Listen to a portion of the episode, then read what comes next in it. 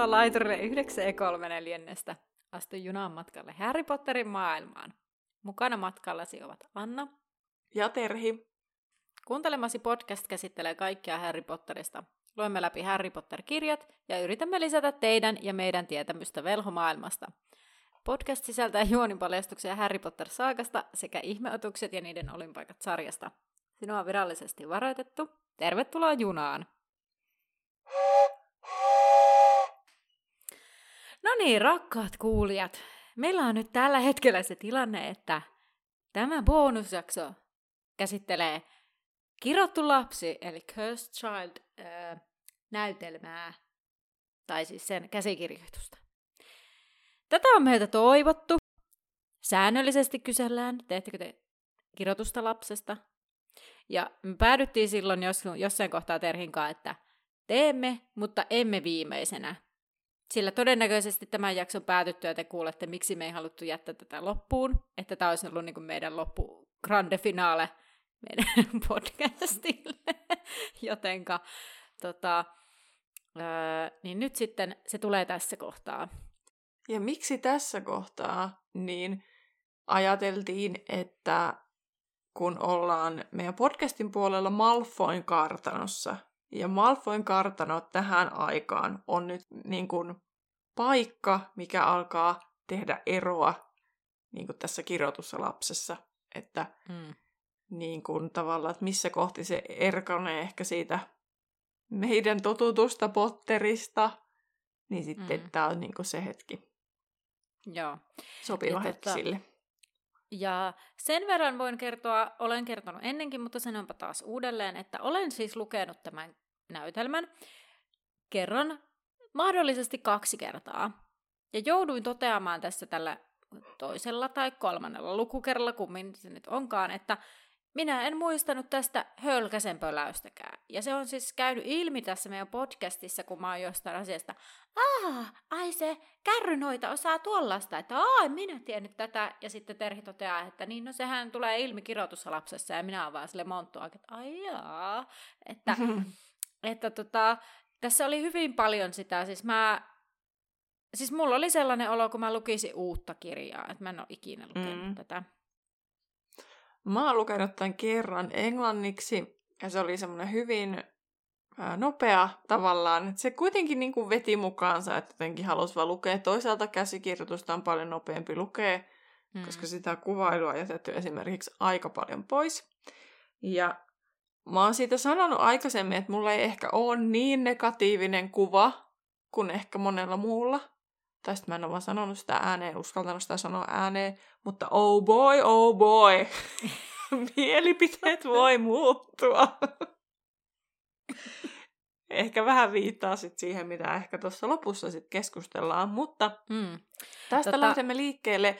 Ja jaksosta on tulossa tosi pitkä, ellei mm. sitten tätä olekin napsastu kahteen riippuen siitä, miten oikeasti tosi pitkä tästä tulee, koska me tykitetään yhdellä äänityksellä koko kirja. Eli kannattaa varustautua jollain mukavalla tekemisellä tähän rinnalle, ottaa vaikka joku hyvä juoma, keittää teetä, kahvia, ottaa hyvä asento ja lähteä meidän en sano, menisin sanoma, sanoa jo heti teille ennakkoasenteita, mutta lähdetään vaan liikkeelle, tähän ja matkaan. Tämä siis nyt tämän, niin kuin, miten tämä on rakentunut, eli jos et ole ikinä avannut koko kirjoittu lapsikirjaa tai tätä, niin siis tämähän on siis kahdessa osassa, siis saman kirjan sisällä, ää, neljä eri näytöstä, joista kaksi ensimmäistä ensimmäisessä osassa ja kolmonen ja nelonen sitten kakkososassa, ja sitten kohtauksia on eri määrä täällä. Ja, ja siis jos menet katsomaan tämän näytelmän jossakin, niin se mm. on, pitää varata kaksi päivää. Eli ne on niin kahtena eri päivänä. Näin mä oon ymmärtänyt. Okei. Okay. Ja mä en tiennyt tota, mutta hyvä tietää. No kun, se, kun siinähän on, kun on neljä osaa, että sitten mm. niin kuin, on se part no mä ihmettelin, one, kun... ja sitten niin. act one ja act two, ja sitten niin. on part two, act three, act four. Niin sit mä oon ymmärtänyt, että sinne mennään kahtena päivänä. Siis Joo, siis kuulostaa to- tosi loogisesta, loogiselta, koska mä ihmettelinkin vaan, että miten tässä on niinku, vaan ykkös- ja kakkosnäytöksen välissä väliaika ja kolmos- ja nelosnäytöksen välissä väliaika. Niin toi selittää sen, että tämä... Mm. Ja onhan tässä niin paljon kaikkea, että, että tavallaan ei, aika pitkän pitkä näytelmäkin tämä olisi. Mm. Että, Ja jos mä muistan oikein, niin Potterlesin Mike Schubert on käynyt katsomassa tämän myös. Mm, Et jos haluaa siitä niin kuin jotain kokemusta, niin sitten kannattaa käydä tsekkaamassa Potterless podcastia. Joo. Et sieltä e- loppupäästä. Ehdottomasti myös sanoisin, että jos sinä kuulija oot käynyt katsomassa tämän, niin eho, mä, niin kuin, mä oikeasti, että jos et muuten ole meille ikinä somessa mitään laittanut, tai sähköpostilla tai mitään, Mm. niin eho, mä haluan kuulla sun kokemuksia. Niin, me voidaan lukea sitten pöllöpostissa jossain kohti. Kyllä, koska öö, no mä kerron sitten mun ajatuksia ehkä siellä lopussa sitten tähän liittyenkin myös, mutta että... Mm. Mutta, No, mutta ennen kuin mennään, niin meillä on perinteisesti ollut aina kirjoissakin tiivistelmä. Sitten mä ajattelin, että no entäs me luetaan tästä tiivistelmän takakansi. Että mitä tässä on nyt luvassa? joo, Sopisiko hyvä idea. Kahdeksas tarina. 19 vuotta myöhemmin. Harry Potterilla ei ole koskaan ollut helppoa ja vaikeuksia riittää nytkin, kun hän on taikaministeriön ylityöllistetty virkamies, aviomies ja kolmen kouluikäisen lapsen isä. Samaan aikaan kun Harry kamppailee esiin pyrkivän menneisyytensä kanssa, hänen nuorin poikansa Albus joutuu ottamaan vastuksekseen suvun... ei tämä ole suomen kielen sana. no, jatka vaan. Hänen nuorin poikansa Albus joutuu ottamaan vastuksekseen suvun henkisen perinnön taakan. Menneisyyden ja nykyisyyden sulautuessa pahaenteisesti yhteen sekä isä että poika oppivat ikävän totuuden. Toisinaan pimeys nousee odottamattomista paikoista. Ää, kirjahan perustuu J.K.'n, John Tiffanin ja Jack Thornen tarinaan, josta sitten muodostui Jack Thornen näytelmä. Joo. Ja tota, lähdetäänkö liikkeelle? Joo. Se vielä ennen kuin päästään, siis tässä on monta asiaa, mutta siis me ei todellakaan ole siis kaikkea kirjoitettu, että jos Mm, niinku yhtään joo. tulee sellainen olo, että, että okei, en ole lukenut tätä, että voisi vähän kiinnostaa, niin, niin toisaalta kannattaa, koska sieltä jää tosi paljon semmoisia hauskoja humoristisia juttuja ja Mm. semmoisia nyansseja pois, koska ää, kuinka paljon Anna tässä on sivuja, kun sulla on se kirja siinä. Suomenkielisessä on 432 sivua tätä niin kuin näytelmätekstiä, että sitten lopussa on vielä Mm. noita kaikkea niin kuin näytelmätietoja. Niin, ja jos me ollaan tiivistetty tämä 11 ja 17 sivuun, niin, Niin, niin, niin tota, kyllä. aika paljon jää väkisin pois. No, mutta hei, näytelmä alkaa King's Crossin asemalta ja tästä alusta ainakin mulla on paljon enemmän, koska tässä niin kuin luodaan perustaa koko näytelmälle ja esitellään näitä hahmoja. Ja tota, lapset on lähdössä kouluun, kun Harry on 37-vuotias perheen isä. James, Harryn poika, vanhin poika härnää koulun aloittavaa Albusta siitä, että tämä joutuisi luihuiseen. Albus huolehtii, että äiti kirjoittaisi hänelle. Ei kuitenkaan joka päivä, sillä kuulmakirjeitä tulee ehkä kerran kuukaudessa. Harry kuitenkin paljastaa, että he kirjoittivat Jamesille edellisenä vuotena kolme kertaa viikossa. Ginnykin muistuttaa, ettei kaikkea Jamesin kertomaa kannata uskoa. No sit siirrytään seuraavassa kohtauksessa laiturille, jossa odottaa myös Ron ja Hermione lapsineen. Ron nappaa Lilin, lempi Potterin syliinsä ja leikkii menettävänsä nenänsä Rosin nolostellessa Rose on Hermionen ja Ronin tytär.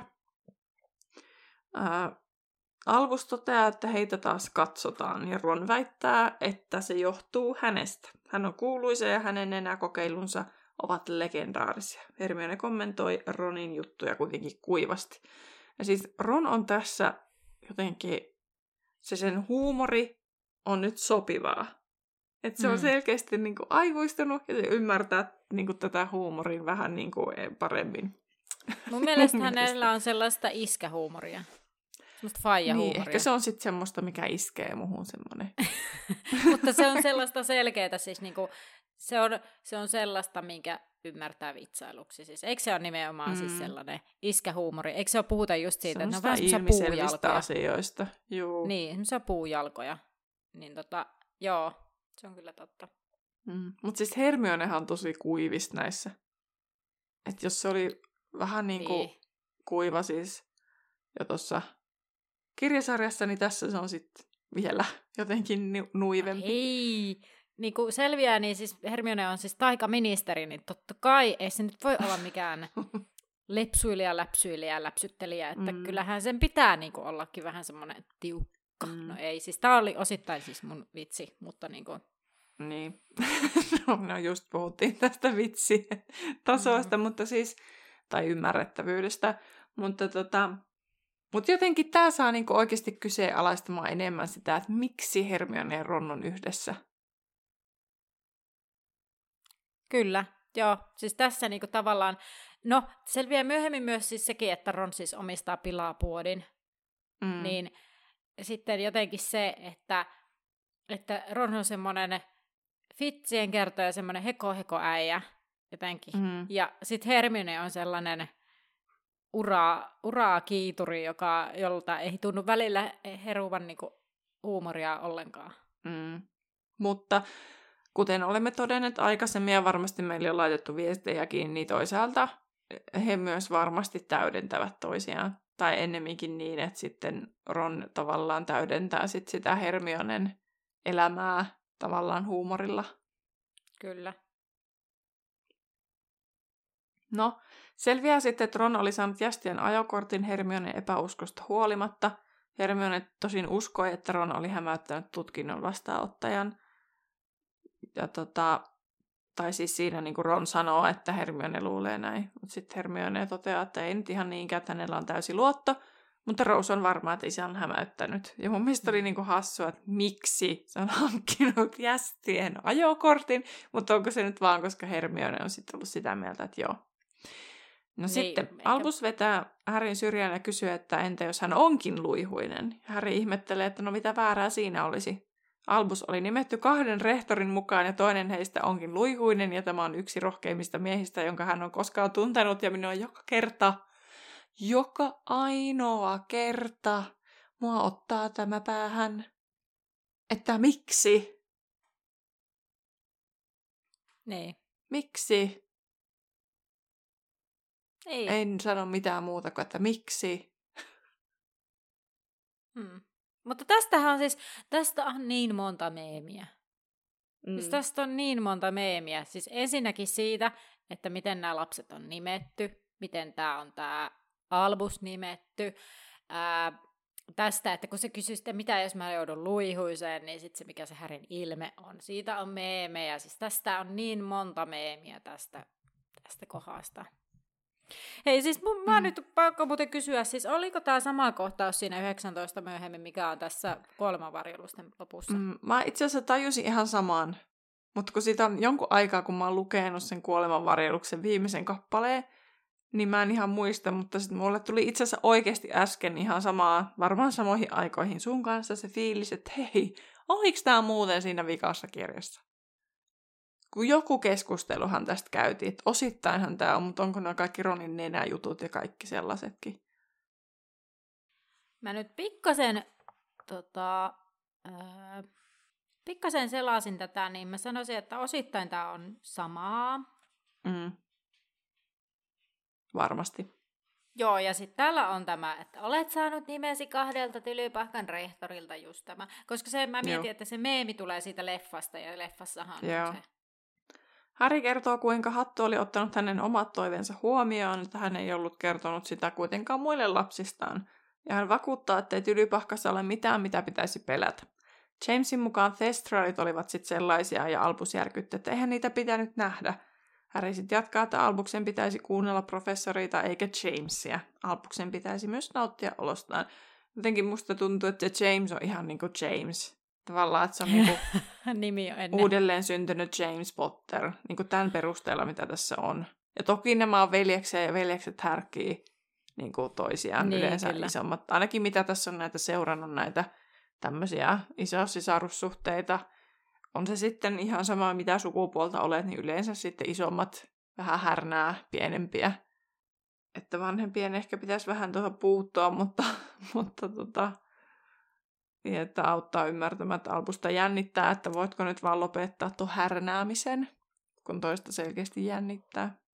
Lapset menevät sitten junaan kyytiin ja Ginny jää huolehtimaan, että meneehän kaikki varmasti hyvin. Hermione toteaa koulun olevan iso paikka ja Ron lisää, että se on iso, ihana ja täynnä ruokaa. Hän tekisi mitä vaan, että pääsisi takaisin. Harry ihmettelee Albuksen pelkoa luihuiseen lajittelusta, ja Hermione totesi, että no Rose oli jo huolissaan, onnistuisiko hän rikkomaan huispausennätyksen ensimmäisenä tai toisena vuotenaan, ja miten aikaisin hän voisi tehdä VIP-tutkintonsa. Ginny pohti sitten, miltä Harrystä tuntuisi, jos Albus sit olisikin luihuinen, ja Ron toteaa, että Ginnynkin ajateltiin menevän luihuiseen, mikä oli Ginnylle ihan uutinen, ja Fred ja George olivat lyöneet siitä ilmeisesti myös vetoa. Ja keskustelu kuitenkin keskeytyi, koska Hermione pyysi niin Hermione pyysi, että he lähtisivät, koska heitä tuijotettiin kuten aina. Olivat vähän yksin tai erikseen. He lähtevät, mutta Ginny vielä varmistaa, että onhan Albus varmasti kunnossa. Harryn mielestä tietysti. Hmm. Mä mietin sitä, että siis jos miettii, että no Harryä tuijotetaan, koska poika, joka elää. Hermione hmm. tuijotetaan, koska taikaministeri. Ja sitten Ronia varmaan tuijotetaan, koska se on jommankumman seurassa. Niin. että niin kuin, näin. No mutta sitten kolmas kohtauksessa päästään junaan, jossa Albus ja Rose yrittävät päättää, mihin vaunuosastoon he menevät. Ja Rose, mie- Rose on siis sitä mieltä, että heidän täytyy miettiä tarkkaan, kenen kanssa ystävyystyötä. Eli nyt niin on se hetki tavallaan luoda heti koko pohja. Mm, että nyt on se hetki miettiä, että kenen ihmeen kanssa tässä nyt pitää, pitää tota niin, niin, tehdä tuttavuutta. Ja he päätyvät yhden pojan vaunuun, jossa sitten he esittelevät puolin ja toisin ja selviää, että tämä poika, joka siellä on, on Skorpius. Ja sitten Skorpius sitten tarjoaa karkkia. Rose sanoo, että hän ei, ei kun Albus sanoo, että hän ei voi syödä karkkia, koska äiti ei anna. Niin minkä takia, minkä takia Ginny ei anna syödä karkkia? Siis mä ymmärtäisin, jos Hermione ei antaisi. Että Rose sanoisi, että en voi syödä karkkia. Niin, en osaa sanoa. Ehkä niin. sitten Hermione on jotenkin saanut Gininkin olemaan sitä mieltä, että ei karkkia. Niin, kyllä. No se oli siis kuitenkin outo, mihin kiinnitti huomiota. No, Joo. mutta sitten Rose alkaa siis lyömään, lyömään siis Alpusta silleen, ja yrittää selkeästi viestittää jotain, ja Scorpius sitten sanoo, että hän tietää kyllä miksi, ja hän kyllä tietää, ketä nämä ovat, eli saa tietää sen, että on Rose, Rose tota, niin, niin, Granger Weasley ja sitten on ö, toi Albus Potter. Eli sitten hän kertoo, että hän itse on Astoria Draco Malfoyn poika, ja Scorpius sanoo tietävänsä huhusta, että Scorpius itse olisi Voldemortin lapsi. Ja sitten Scorpius alkaa selittää, että hän on perinnyt isänsä nenän, hiukset ja nimen, siis Draco Malfoyn, ja että vaikka hänellä on isän kanssa ongelmia, hän on mieluummin Malfoy kuin Pimeän Lordin poika, ja Rose on sitä mieltä, että ei niin kuin, he eivät tule jäämään tähän vaunuun osastoon, että kyllä lähtenyt tästä muualle. Mutta Albus haluakin jäädä. No Rose lähtee ja Scorpius toteaa sitten, että Rose on aika hurja. No sitten tota, päästään suureen saliin, jossa lapset alkavat kuiskutella Albuksesta, eli kun on uusi Potter taas tullut. Ja sitten ensimmäisenä lajitteluhattu lajittelee Rosen rohkelikkoon.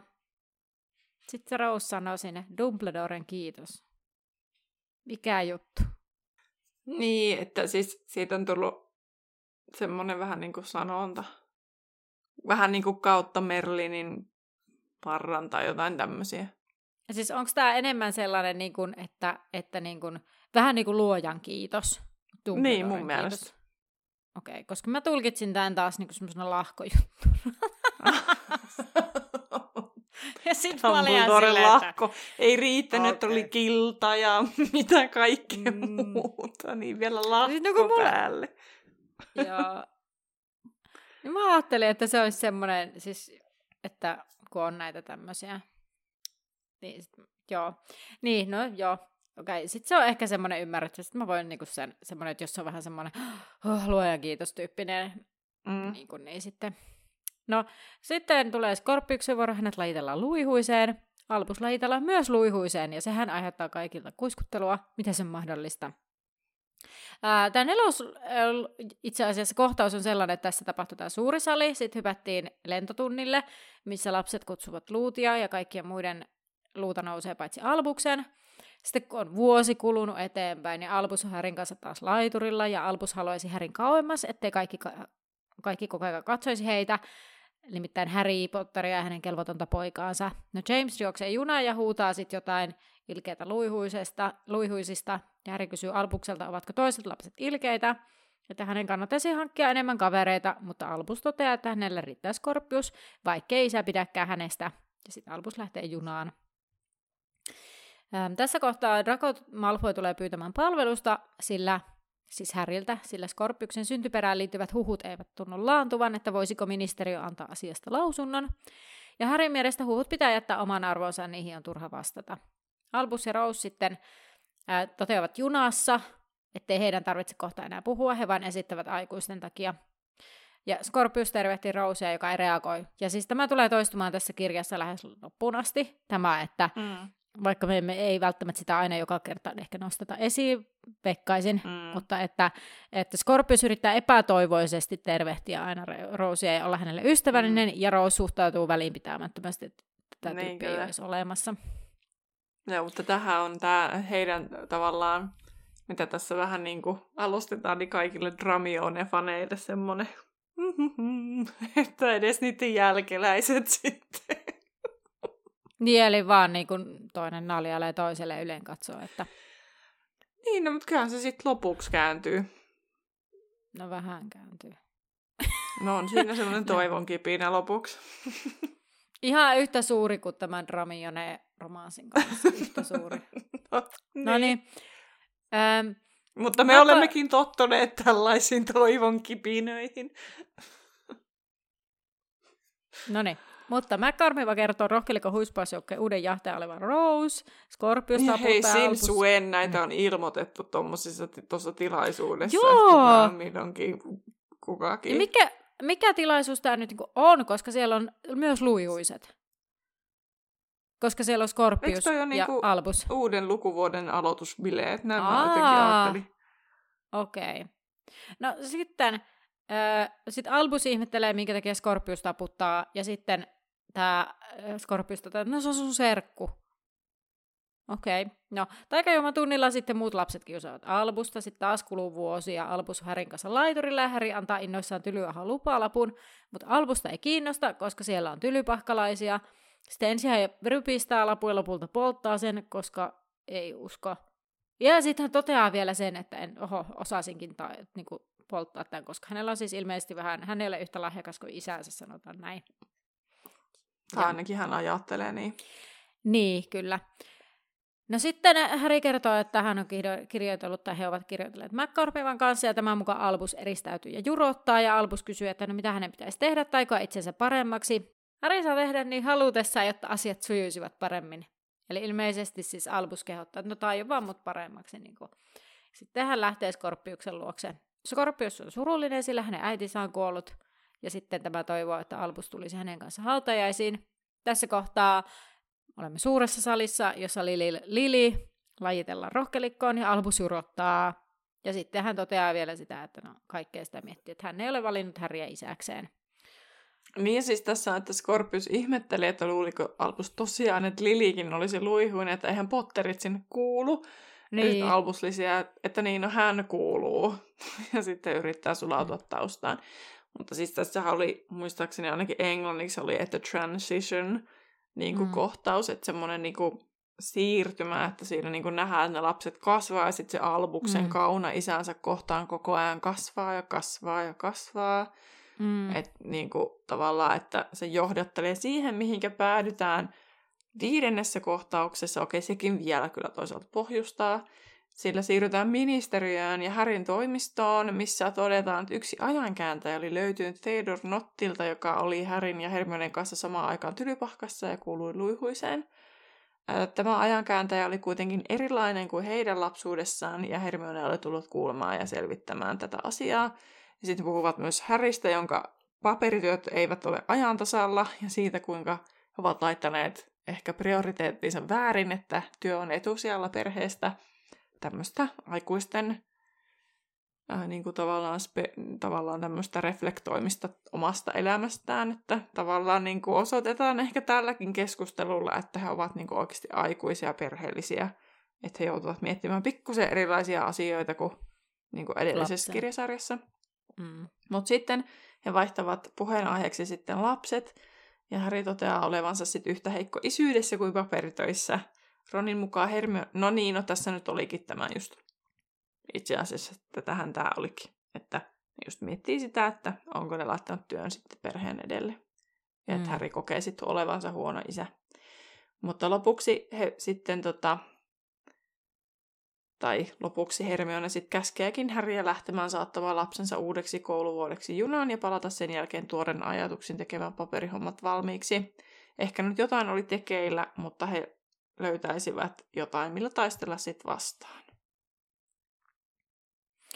No, seuraava kohtaus lähtee siitä, kun Albus kuuntelee Härin ja Amos Dickerin keskustelua, jos voisit kukaan Amos Dickery.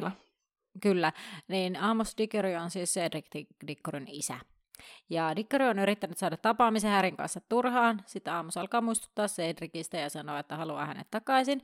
Ja hän on kuullut, että ministeriöllä olisi tämmöinen ajankääntäjä ja haluaa käyttää sitä. Häri sanoo, että ei voi käyttää sitä ja väittää, että ajankääntäjä ei ole totta. Öö, mä oon itse laittanut tänne sitä, että, että niin kun jos reaaliajassa kuuntelet, ja, tai no olitpa missä järjestyksessä, niin just ollaan luettu tarina kolmesta veljestä, ja sitten just tämä, että kuolleita ei voi tuoda takaisin sillä lailla kuin mm. haluaisi. Että ää, hauskaa, että tämä teema pyörii myös niin tässä kirjassakin. Mm. Öm, no sitten tämmöinen naishenkilö tulee ja tervehtii Albusta, joka säikähtää ja sitten hän ihmettelee, kuka tämä on, ja tämä henkilö vastaa olevassa varas, mutta sitten lopulta hän esittäytyy aamuksen huolehtijaksi Delfiini Dikkoröksi, mutta niin Delfiksi voi häntä kutsua. Ja Delfistä on siistiä, että Häri on Albuksen isä, mutta Albus ei ole samaa mieltä, ja sitten Delfi tölvi jo koulussa arkoihin paikkoihin. Näin hänelle sanottiin. Tajusinpa vasta nyt tässä kohtaa, että mä nyt kun tätä lukenut loppuun asti, niin tässä puhutaan, että se olisi ollut koulussa, mutta myöhemmin selviää, että hän ei ole ollut tylypahkassa, niin että tässä kohtaa ei voisi luulla, että tavallaan jos Albus muistaisi tämän ensimmäisen keskustelun, niin olisi ottanut ihmetellä. Niin, mutta sanooko se sitä sitten niin kuin milloin mukaan Albukselle, että onko se vasta sitten, kun se selviää, että se on valehellut kaikesta? Ei kun mun mielestä se selviää siellä No ehkä ainakin vähän ennen sitä. No, en muista. No, no, no mulla kyllä täytyy sanoa, että mulla meni vähän ohi, että se edes tässä kohti puhu koulusta. No, mäkin. niin mä en nyt, nyt vasta. Osaa. No kun nyt itsekin luin, että näinhän se oli. No mutta ei kerrota siihen liikoja. Joo. Ää, no Aamos kutsuu Delfi ja Delfi lähtee ja sanoo sitä ennen, ettei sukulaisia voi valita, tai sukulaisiaan. Aamos on hänen setänsä ja osittain siksi tämä meni, siis Delfi on siellä yläkiviniityssä, ja siellä on vanhoille noidille katavelhoille tarkoitettu kotiin. Ja Aamos kutsuu taas Delfiä ja esittelee sitten Härin, Härin tälle. Mm, seuraavassa kohtauksessa Albus istuu sängyllä, James ja Ginny riitelevät huoneen siivoamisesta ja Jamesin tukasta, joka on yllättäen nyt pinkki. Ginny kieltää sitten taas Lilia lähtemästä lepattavien keijusiipien kanssa kouluun. Häri tulee Albuksen ovelle ja kertoo, että Ron on lähettänyt tylypahkaan tälle lähtölahjan, joka on siis lemmeen juomaa.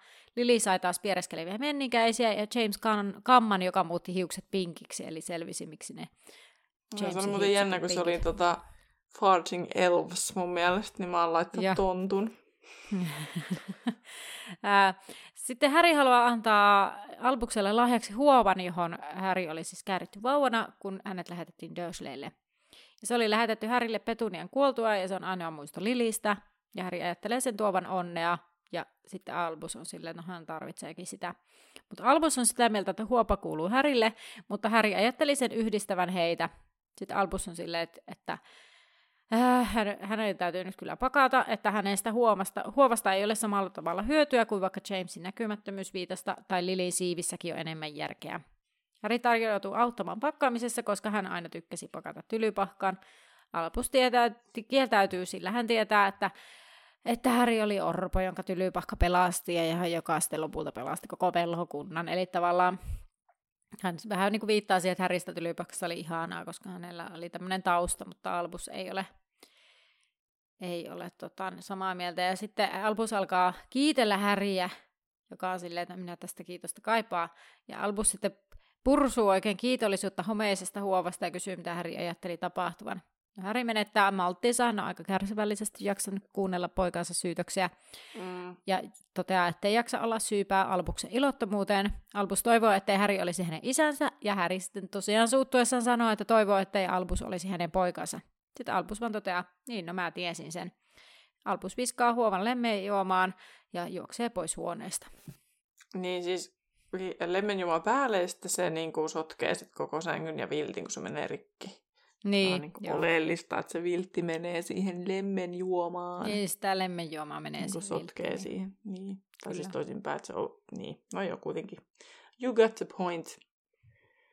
No, seuraava kohtaus on vaan, että Harry näkee unta, kuinka hän, hän sai tietää olevansa velho, mutta se päättyy vähän eri tavalla, koska kuuluu Voldemortin ääni, joka kutsuu Harryä.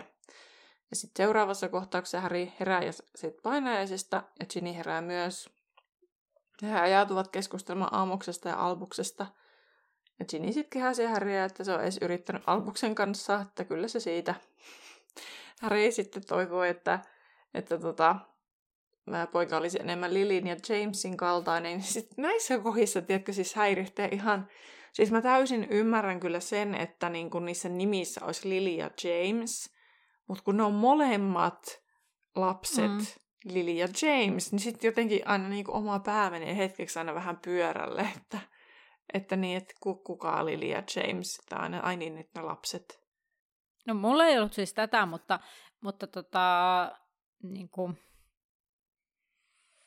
niin, mä ymmärtäisin, jos ne olisi toisina niminä, ehkä, Niin. mutta ehkä kyllä tiedän, että sitä siis on, että sitten niin kuin edesmenneet vanhemmat, varsinkin jos ne on Mm. niin kuin lähtenyt nuorina, niin on Mm. siis, ei tämä ole mitenkään siis ihmeellistä, Ei, mutta jotenkin... ei olekaan, mutta hämmentävää. Jotenkin se nyt vaan tässä tämmöisessä konseptissa jotenkin sit niinku sekoittaa sit sitä ajattelua vähän.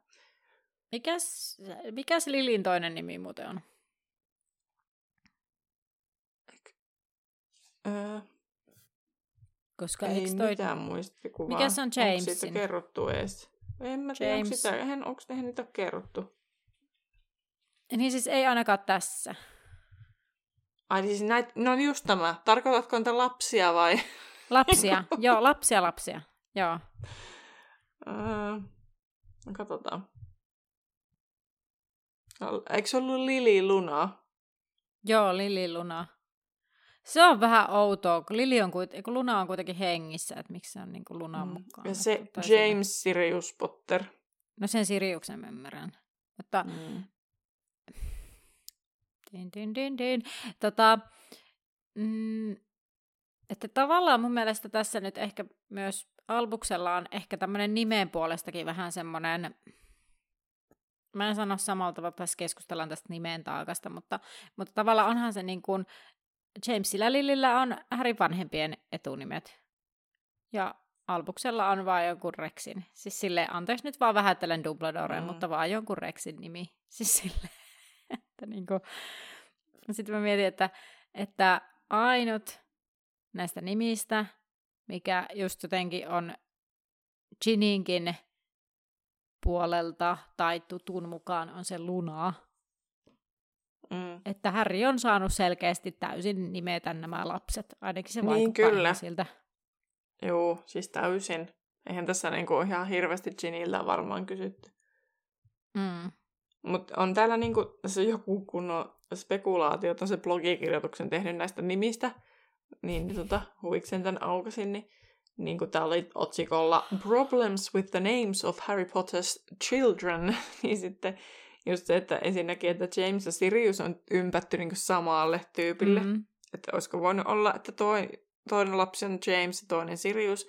Ja sitten James ja Lilinkin kohdalla toisaalta, sit, kun Harry ei ole tuntenut niitä Niin. sit, niin kuin koskaan niin kuin, tavallaan, no, kyllähän sä niin kuin sydämessä tunnet. Mm. Mutta et sitten niin kuin jotenkin sekin, niin kuin tämä kirjoittaja on vähän silleen, että no, niin. Ja sitten tota, Sitten mieti, kun ne menee sinne hautausmaalle, menisivät mm. Godricin notkoon. Sitten James on silleen, no niin joo joo, James Potterin hauta. Siis vaikka ne tietää mm. varmasti, että ne on niiden iso vanhempien mukaan nimetty. Niin, mutta mm. sitten niinku, että James ja Lily silleen, hei meidän nimet on tossa.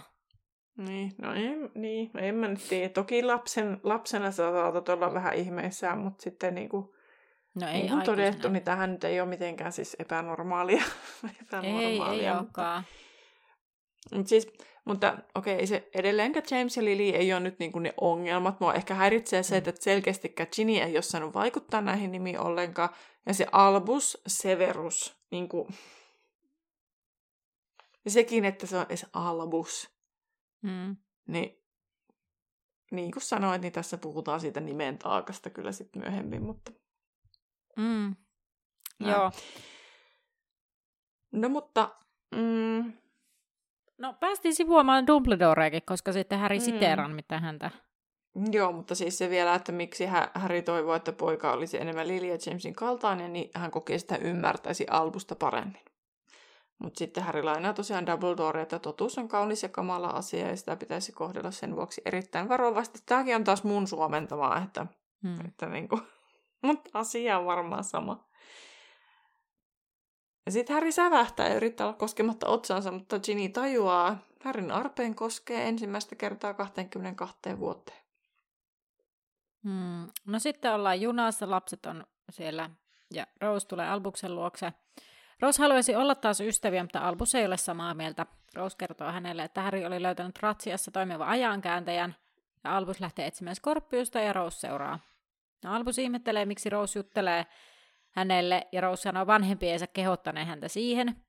Öö, he löytävät Skorpiuksen, ja hän yrittää jutella Roselle, joka ei siis tosiaan lämpene, ja Rose lähtee pois. Öö, tässä kohtaa tätä kirjaa, ja myöhemminkin niin mä voisin todeta, että mun lempihahmo tässä kirjassa, kirjassa on Skorpius. Mm, sama. Että, että hän, hänellä on mun mielestä paras huumori, ja, ja hän on ehkä jotenkin, mun mielestä hän on kaikista sympaattisin hahmo tässä kirjassa. Kyllä. Mm. Tota, no Albus halaa yllättäen ystävänsä Scorpius ihmettelee, mistä tämä nyt johtuu, ja Albus kertoo, että oli outo vuorokausi. Albus haluaa pois junasta, mutta juna lähtee sitten liikkeelle. Albus aikoo kivetä ikkunasta ja kyselee Skorpiukselta, mitä tämä tietää kolmivelhoturnajaisista ja Cedricin kuolemasta. Sillä Albus haluaa pelastaa Cedricin, joka kuoli turhaan. Albus kipeää ikkunasta ja Skorpius seuraa. Tossa, tässä täytyy muuten sanoa myös, että tässä, ennen kuin he lähtee minnekään tuosta, niin kärrynoita noita käy kysymässä, että haluavatko he jotain kärrystä. Sillä 11 kohtaudessa pojat ovat junan katolla ja aikovat jäädä sillalle, josta on sitten lyhyt matka sinne, mikä se oli se pyhä Osvaldin vanhojen noitien, van, ve, Mm. noitien ja velhojen kotiin. No kärrynoita on tullut katolle ja kertoo, että ei muista enää nimeä, niin on ollut hommassa 180 vuotta ja hän estää lapsia lähtemästä junasta, vaikka moni on yrittänyt. Se rupeaa heittelemään niitä leivoksia, jotka on pommeja. Albus kuitenkin hyppää junasta ja Skorpius seuraa. Joo, siis mä muistan, kun mä luin tuon ensimmäistä kertaa, niin siitä mä muistan, että mä olin ihan silleen, what the Dumbledore? Oikeasti, että mitä vitsiä. Joo, Huomasitko, että heitin kato? ja huomasin, huomasin. Mä rupesin itse asiassa miettimään, niin kuin se on niin kuin WTD. What No, eikö se pitäisi olla what the Voldemort sitten, jos Niin. se on niin kuin thank Dumbledore. Niin. WTW. no niin, joo. Ei siis, joo. Yrittää selkeästi viedä keskustelua eri suuntaan. Niin, joo, no niin. Mutta hei, palataan 12 luku. Mm. Ministeriössä on tämmöinen extraordinary general meeting, että jota en osannut todellakaan suomentaa. Joku yleiskokoushan siellä tai joku. No niin, hyvä. En kirjoittanut sitä tähän, kun ei kokenut sille termille. Se on vaan laitoin, Mua että... nauratti se, se englanniksi, että se oli extraordinary general meeting. Että niinku, okei. Okay. Tunnen kunnon extra. Mutta Voldemortin liittolaiset ovat lähteneet liikkeelle ja Härin arpeen sattuu taas. Härin sa- arpeen sattuu. Palaverin paikka. No, mutta siinä sattuu olemaan muutakin. Voldemort on kuollut, mutta ehkä hän tai jälki hänestä on palannut. Ovatko he Ovatko ne, kenellä on pimeä piirto kädessä tunteneet mitään, ja Draco hermostuu, koska tämä on ennakkoluuloista ja Harry vain haluaa itsensä takaisin sanomalehtiin. No, öö, kohtaukset 13 ja 14 käsittelee sitä, kun Albus ja Scorpius menevät sinne vanhain kotiin, ja missä he etsivät aamusta, ja sitten Delphi saapuukin pian paikalle. He juttelevat aamuksen kanssa, joka ei ole valmis ottamaan apua vastaan lapsilta. Delphi saa hänen päänsä kuitenkin käännettyä, koska nämä ovat ainoat mahdollisuudet. Tehtävän vaarallinen ja Amos pyytää Delfin liittyvän joukkoihin mukaan. Sitten 15. luku. Öö, vanha kolmikko ja Ginny ovat pottereille ja Ron on sitä mieltä, että he voivat olla kaikki väärässä. Peikoille voi olla juhlat, jättiläiset voivat olla menossa häihin, pahatuneet voivat olla albuksesta huolehtimisesta ja arpeen sattuu vanhuutta, kuten Roninkin koskee joka paikka. Mistä oli niin paras. Uh, no, Hermione ja Ginny olivat kuitenkin peloissaan, että heidän pitäisi valmistautua. Hermione ei nimittäin aio olla Cornelius Toffe. Siis, no, se, että sä valmistau, et valmistaudu, ei vielä tee susta Cornelius Toffeeta, vaan jos sulle laitetaan faktat pöytään ja sä silti kielät asiat, kun ne on niinku mm. tapahtuu oikeasti, että on sataprosenttisen varma, että ne tapahtuu, sit sä oot Cornelius Toffee. Kyllä. Mm. Mutta sitten he saavat kirjeen koulusta, sillä Albus ja Scorpius ovat kadonneet. Tai eivät ole saapuneet kouluun. Samaan aikaan Delphi, Scorpius ja Albus muuntuvat monijooma liemellä, jonka ainesosia on kesällä pölytty tylypahkassa, koska sekin oli siinä extraordinary meetingissä, että McCarmin mm. sanoo, kun Harry kysyy, onko mitään erikoista tapahtunut, niin McCarmin sanoo, no joo, meillä pöllittiin jotain taikajuomaa. Puukärmeen nahkaa ja jotain muuta. Niin. niin. Sitten, niin, mä, en mä muista, kirjoitinko mä tänne vai, vai mä niin olin silleen, että aa, eli siis niin kuin, ää, ka, kaksi, tai niin kuin, että jos mulla on jotain jäänyt mieleen, niin nämä on aineksia monijuomalienemestä. Niin. Että, silleen niin kuin, niin. hoks, hoks, joku käyttää sitä ehkä. Kuka lie? Niin. Hmm. Mm. No sitten, kun nämä Harry, Ron ja Hermioneksi muuttuneita, niin puhelinkoppi kuitenkin tunnistaa heidät monijuomaliemen mukaisesti. Hei, mä oon ei ole mahdollista. Semmoista... Joo, mä, mä laitoin tästä, että aha, eli ilmeisesti ulkonäöstä tunnistaa. Kun eikö se ollut niin, että me ei ole päästy siis kuolemanvarjeluksessa vielä siihen, kun niin kuin tämä niin. vanha kolmikko menee sinne, ja ne ei ole tota, omassa niin kuin, Onhan ne käynyt jo siellä ministeriössä. Onko ne käynyt jo? Totta. On. On ne käy... menee Irvetaan. Ei. Irvetassa Irvetaan, ne ei ole käynyt. Niin. Ministeriössä niin. ne kävi, kun ne menee mutta... Minist... Ministeriö ne meni niiden vessanpönttöjen no niin, kautta. Irvetaan ja ministeriö, totta. Joo, mutta ne menee, siis ministeriö menivät silloin se vessanpönttöjen kautta. Mm. Niin mä mietin tätä puhelinkoppiasiaa, Totta. että mä epäilen tätä, että, että se niin kuin noin vaan olisi vaan silleen, että ulkonäöstä tunnistin sinut. Niin. Mä väitän, en mä tiedä, että... millä perusteella se nyt tunnistaisi muutenkaan. Niin. Mutta jollain perusteellahan se tunnistaa. Mutta aika niin. köpö, jos se pystyy tuolla tavalla vaan huijaamaan monijuomaliemen avulla. Mä niin. ymmärrän ne vessanpöntöt, koska se oli semmoinen vaiht, niin kuin väliaikainen ratkaisu siellä Seiskakirjassa. Koska ne puhuu sitä, että tällainen näin, niin kuin, näin tämmöisen niin kuin alentavan tavan pitää, niin kuin, että tyhmää tämmöinen, tätä kautta tulla sisälle. Niin, mutta mä veikkaan, että tämä puhelinkoppi kuitenkin. No mutta, ää, no sitten 17 kohtaus on sellainen, kun Harry, Ron, ei, Harry, Hermione, Ginny ja Draco keskustelevat, minne pojat ovat voineet mennä. Tiedämme, että kärrynoita on raivoissaan ja pääministeri on ilmoittanut lapset kadonneiksi ja pohtivat, voiko tähän liittyä pimeyden velhoja. Drakon mukaan Scorpius on seuraaja, joten Albuksen on pakko olla kaiken takana. Ginnin mielestä he ovat karanneet, ja sitten Harry joutuu tunnustamaan, mitä sanoi Albukselle. Sitten he alkoivat kaikki riidellä, mitä lapsille on tapahtunut, ja Draco sanoo Härin olevan hänen perheelle alituinen kirous. Siellä tuuttataan taas. Täällä on tämä sama draco häri asetelma niin jotenkin vahvana. Mutta se muuttuu. Joo, 18 kohtauskerta on sellainen... paras. Joo, seuraava. Ei jaksa kommentoida sitä sen enempää. Delfi kertoo Alpukselle ja Skorpiokselle laittaneensa totuusserumia ministeriön kir- virkailijan juomaan ja kuuleensa, että ajankäytäjä on taikaministeri huoneessa. Ymmärsikö mä nyt oikein, että tässä siis Delf, siellä Aamoksen luona oli käynyt siis tämä joku virkailija, koska näin mä käsitin, että he oli niinku laittanut sitä totuusserumia. Mistä ne on sitä totuusserumiakin sitten saanut? Jotenkin mystisesti ne vaan saa Niin siis tässähän ne on saanut vaikka ja mitä ja vaikka ja mistä, siis montakin asiaa. Ai nyt mm. niillä on tollanen halus, ai nyt niillä on mm. tommosia taikajuoma-aineksia yhtäkkiä taskussa. Aa, Joo. nyt niillä on yhtäkkiä kidusruohoa taskussa. Aivan perusjuttu, hei, mitä sä nyt terhesi? no mutta, ää, kolmikko kuulee sitten Härin ja Hermione, eli oikean Härin ja Hermione äänet, ja Albuksen on jäätävä käytävään, siis Albus on Ronina, Öö, ja sitten Delphi ja Scorpius, eli jotka esittävät Hermione ja Häriä, niin menevät sitten sinne Hermione huoneeseen. Oikeat Häri ja Hermione puhuvat siitä, kuinka Häri vatvoo sanomisia Albukselle. Sitten Albus esittää Ronina, tulee se yllättämään Hermionen ja osallistuu keskitty- keskusteluun hyvin ronmaisesti. Mun mielestä hän esittää aika hyvin silleen, tuon ikäiseksi. No Albus estää Hermione menemästä huoneeseensa toistelemalla, että esimerkiksi hän haluaa vauvan tai hän haluaa lomalle, ja sitten hän ehdottaa lasillista noidankattilassa, vuotavassa noidankattilassa, ja Hermione sitten lopulta tota, niin, niin myöntyy.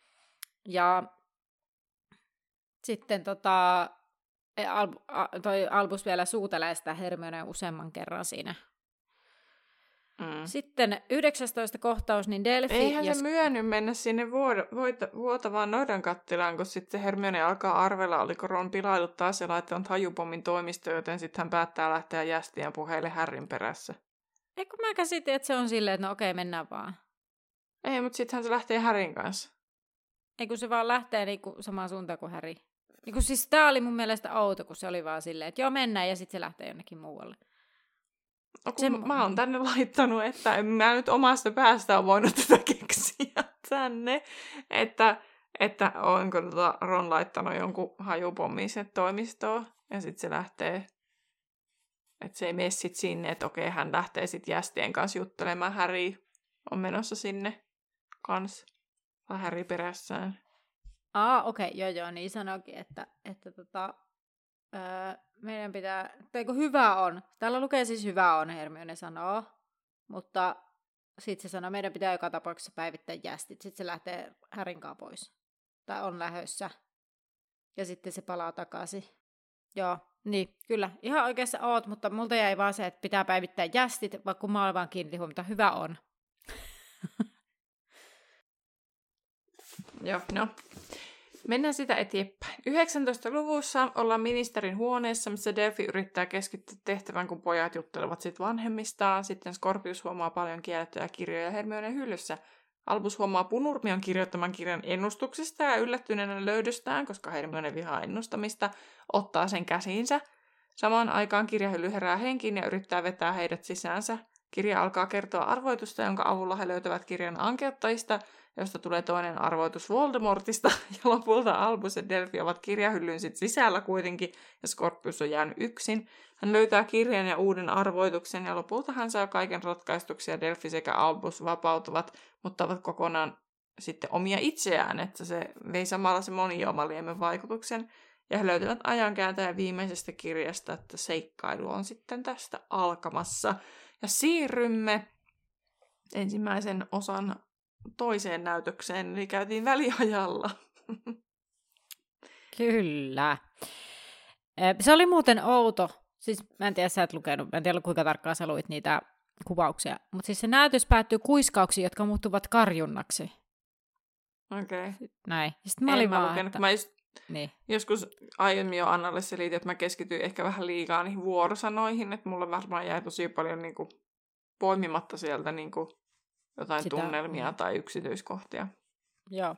No mutta toisen näytöksen ensimmäinen kohtaus. Häri näkee unta, kuinka Petunia täti sättii häntä huonosta siivoamisesta. Häri on laskenut alleen nähtyään unta vanhemmistaan ja Petunia sättii siitäkin. Häri kertoo nähneensä vanhempiensa kuoleman, mutta Petunia väittää, että ei ole voinut olla sillä lailla niin kuin sinä selität. Ja uni muuttuu, Albus ilmestyy, sitten kärmeskielinen kuiskinta yltyy ja Voldemort sanoo Harry Potter. Harry Potter! Toinen kohtaus alkaa sillä, että Harry kertoo Ginille nukahtaneensa ja sitten kertoo tästä unestaan. Ja hän sanoo, että unessa Albus oli Durmstrangin kaavussa ja hän tietää nyt, missä Albus on. Hmm. kolmas koht... sitten järjestetään etsintää kiellettyyn metsään, mihinkä Hermione saapuu. Taikaministeri on aika aktiivinen tässä Joo, niin. kaikessa. Hermione saapuu, koska Ginny oli käskenyt päivän profeetan laittaa ilmoituslehteen, jos joku haluaisi tulla auttamaan. Kaiken yllätykseksi Drakokin tulee. Hän ei uskonut Härin uniin, mutta tämän onneen. Maistetaan aikamoista vallankäyttöä näille niin kuin kaiken suhteen. Joo, joo mutta se McCarmi vaan... ilmoitukseen, että meidän lapsi on kadonnut ja sitten niin kuin, Et tervetuloa vaan tylypahkaa etsimään. Niin. niin mä ymmärrän, että no McCarmi valla jossain kohtaa vähän rakoilee näiden toiminta. Mm, kyllä.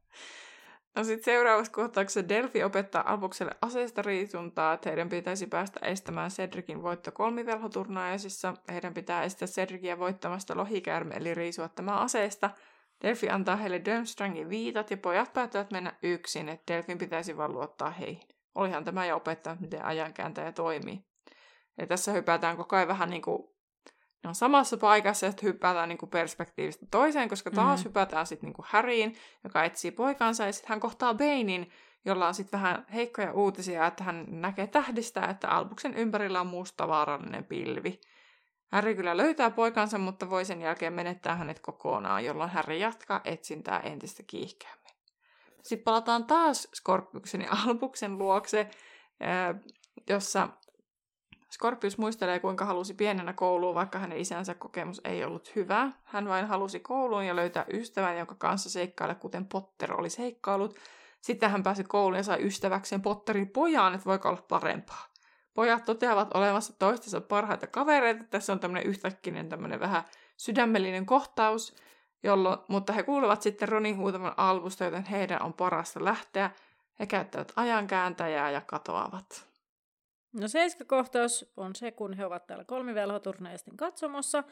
Ludo Bakman kuuluttaa, tämä on varmaan ainut mainita mulle Ludo Bakmanista, että hän kuuluttaa siis mm. siis kyllä sitten kaikkien näiden, näiden jossa ollaan täällä kolmiverhoturnajaisessa taustalla, mutta hän ei puhu mitään sellaista, mitä tarvitsisi kertoa. Mm. Se esittelee tässä... joka kerta ne niin kuin nämä kisailijat, mikä Kyllä. on musta jännä niin kuin valinta, että joka kerta. Ja, sit, ja sitten se, että jos olet Durmstrangista, huuda jotain hei, niin sitten joka kerta, kun mennään taaksepäin. Niin. Ja sitten siinä on varmaan jotenkin niinku koomisena efektinä siis se, että se Boba Jones, niin al, niinku kaikki muut, siis äh, tylypahkalaiset mm. ja Durmstrangiläiset karjuu heti alusta asti kovaa, ja Boba Jones pikkuhiljaa lämpenee, kova, kovempi ääni lähtee. Et mun mielestä siinä on varmaan joku tällainen, mutta mm. no joo. Ähm, No siis tosiaan Ludo esittelee ottelijat ja mikä heidän tehtävänsä on, ja ö, pojat eli Albus ja Scorpius huomaavat olevansa lähellä nuorta Hermionea, jota ärsyttää, koska nämä pojat tunkee liian lähelle.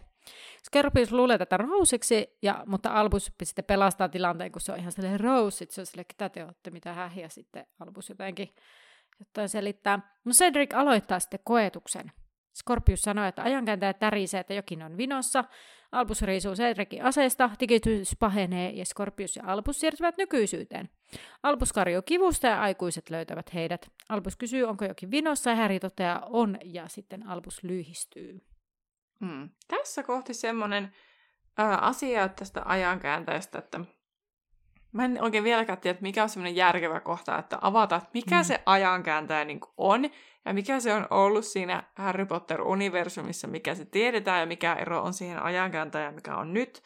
Mutta sen mä sanon niin tuosta ajankääntäjästä, että mä ymmärsin sen nyt ainakin, kun mä siitä lueskelin nyt, että halusin varmistaa, että kun sitten vähän räntätään varmaan jossain mm. kohti, niin että tiedän, mistä puhun.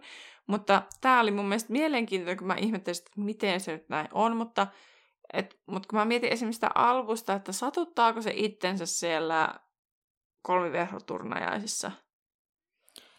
No kun ei, ei mun mielestä, sitä ei mitenkään mun mielestä tässä kerrottu. Mä luulin mm. jo, että, että siis mun ajatus oli, mikä ei siis käy ikinä ilmi, että olenko oikeassa, ilmeisesti en, mutta siis mä luulin, että koska Hermione näki, että ne sabotoi, niin mä luulin, että se kävi sen mm. kimppuun.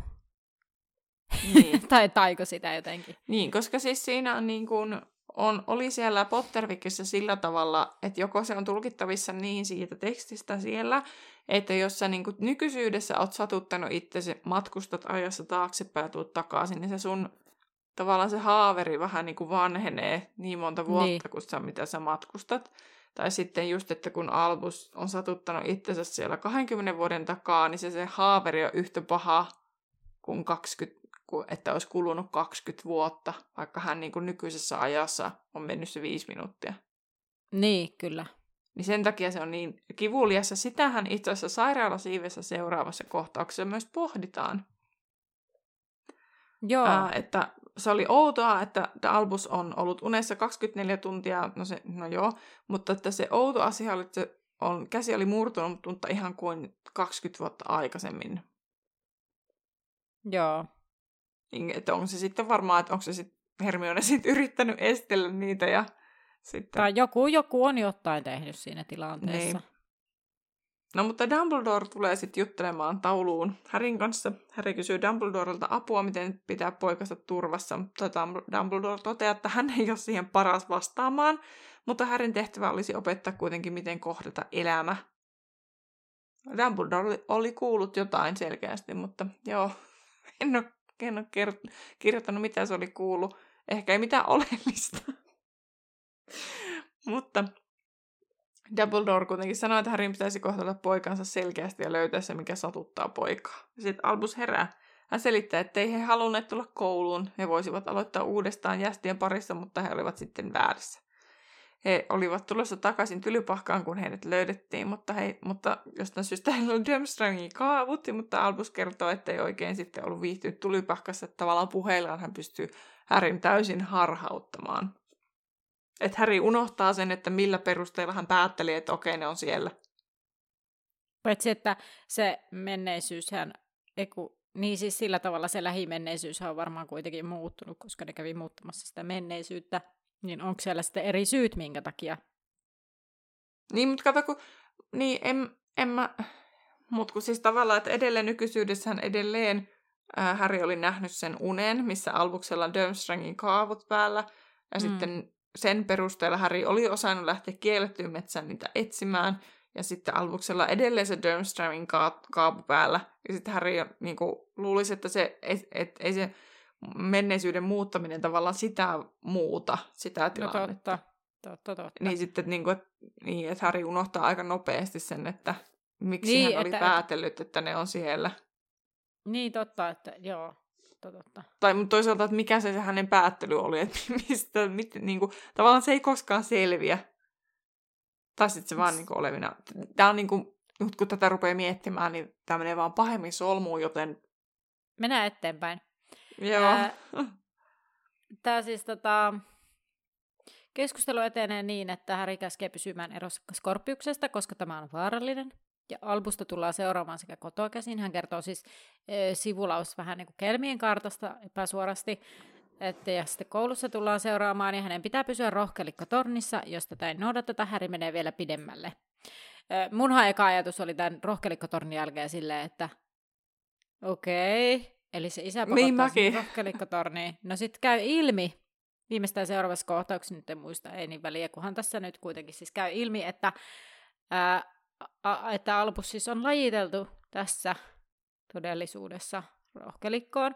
Ja Albus juoksee ja seuraa Häriä pitkin tylypahkaa ja vannoo karkaavansa ja sitten Tällä kertaa Ron ei löydä häntä, no Ron tulee sitten sopivasti paikalle ja Albus sanoo, että no niin, nyt jos koskaan Ronin vitsejä tarvitaan, ja Ron sanoo, että ei hän osaa vitsejä. Ja sitten kun Albus on silleen, että, että, sinullahan on, niin kuin, että sinullahan niitä riittää ja sulla on se pilapuotikin, ja no eikä ole. Sitten alkaa puhua Padmasta ja käy ilmi, että Ron on naimissa Padma Patilin kanssa ja heillä on tämmöinen Panju-niminen poika. Albus ihmettelee, eikö Ron olekaan naimisissa Hermionen kanssa ja Häri toteaa, että siis Albus ei edes muista kuuluvansa rohkelikkoon. No, tämä Panju oli lyönyt vetoa, ettei Albus pääse rohkelikkoon, ja sitten tämä oli nimenomaan pyytänyt lajitteluhatulta sitä, että pääsisi. Ja Ari ihmettelee, että mitä se Albus nyt oikein pelleilee. Skorpius tulee ja toteaa ilahtuneena Albuksen toipumeen. Toipuneen Albus kysyy, toimiko se, se heidän ajankääntäjä temppunsa, ja vastaus on ei, ja Albus sitten sanoo, että meidän pitää pysyä erossa. Joo, mutta silleen kuin, tavallaan vähän vähän mulla meni siis ohi toi, että Panjo oli lyönyt vetoa siitä ja sitten ilmeisesti Albus oli niin kuin maanitellut okay, se hatuun, niin. että se olisi rohkelikossa. Koska sitten oli, mä hetkellisesti mietin, että miten se muka vaikuttaa, että Cedric kuolee, että tota, niin. ei Cedric kuole, kun, että, kun, että Cedric jää henkiin, että sitten Albus on niin kuin, tota, rohkelikossa, mutta se niin kuin, tota, niin. tota kauttahan se sitten on, että kun, Kyllä. sit, kun se kuulee siitä Mut, vedosta, niin pyytää. Kyllä, mutta tässä todellisuudessahan vielä tämän tempun jäljiltä Cedrichän ei, ei ole vielä hävinnyt, vaan Cedric on vielä elo, tai on samalla tavalla kuollut edelleen. Niin, mm. totta. Että se vaan vaikutti sitten Hermioneronin väleihin. Niin, kyllä. Ja sitten tavallaan siihen, että Albus on rohkelikossa, koska hänellä on Panjuserkku, joka mm näin. Öö, kymmenes Joo. kohtaus on sellainen, että Harry ja Ginny ovat McCarmivan huoneessa ja Harry käskee McCarmivan tarkkailla Albusta Kelminkartan avulla ja jos tämä lähestyy, eli Albus lähestyy Skorpiosta, niin McCarmivan täytyy mennä väliin. Ja ei ole syytä epäillä, että Albukselle olisi tehty mitään pahaa, ja, ja Harry kertoo sitä keskustelusta Dumbledoren kanssa siitä, että pitää, pitää nyt lapsi turvassa tai jotenkin näin.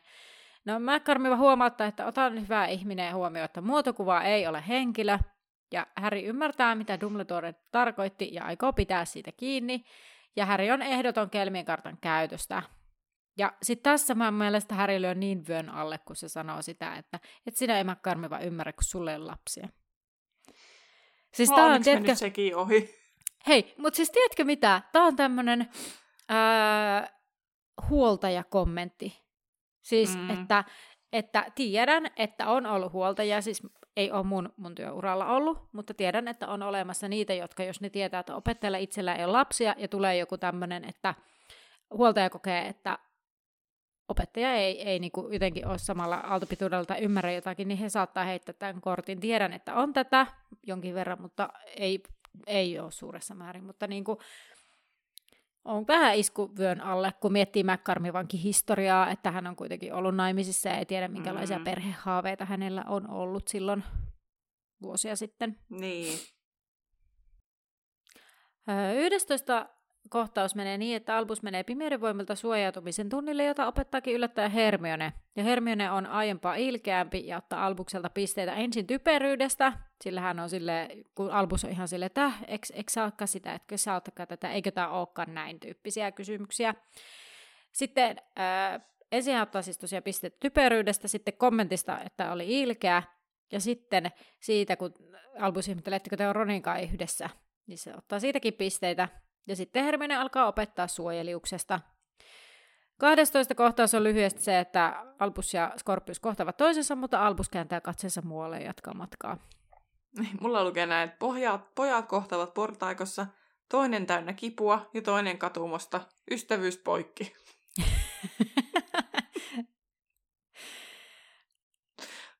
mä että tämä oli nyt jotenkin runollinen, että piti lukea ihan ääneen vaikka sä sieltä lukit. Mutta 13 kohtaus taas, kun Draco saapuu keskustelemaan Härin kanssa siitä, että miksi pojat eivät saa olla tekemisissä. Häri selittää syynsä ja kysyy, että onhan Scorpius ihan varmasti Dracon poika.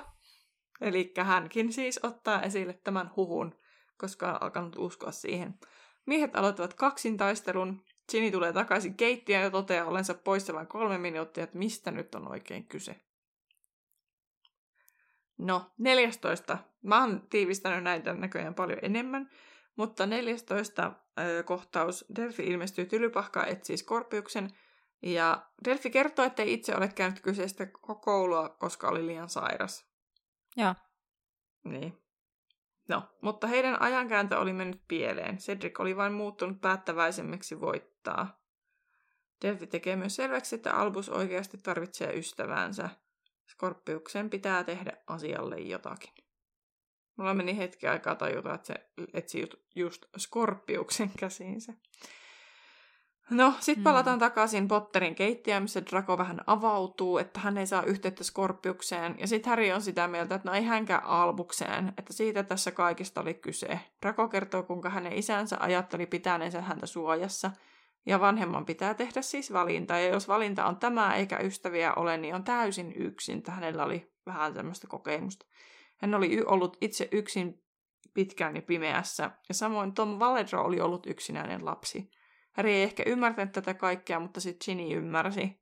Ja ehkä Bane näki Albuksen yksinäisyyden, yksinäisyyden mustana pilvenä, hänen vihansa ja kipunsa. Ei kannattaisi menettää häntä, sillä Harry tulisi katumaan, kuten myös Albus. Hän tarvitsee isänsä, kuten Scorpius, vaikka he eivät sitä ymmärtäisi.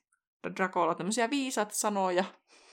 Joo, mitkä mä oon skipannut ihan täysin. Mulla vaan lukee, että tämä on pakko kertoa siis, kun tämä on näin, että Ehkä Albuksen musta pilvi onkin hänen yks, yks, yksinäisyytensä, kuten Tom Valedrokin oli yksinäinen. Ginny lupaa hakea Härille holmipulveri.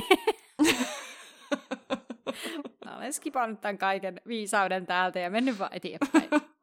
No niin. No, seuraavaksi Scorpius etsii Albuksen käsinsä ja pitää yllä keskustella sinnikkäästi, vaikka Albus yrittää estää. Moni asia oli eri tavalla heidän vuokseen.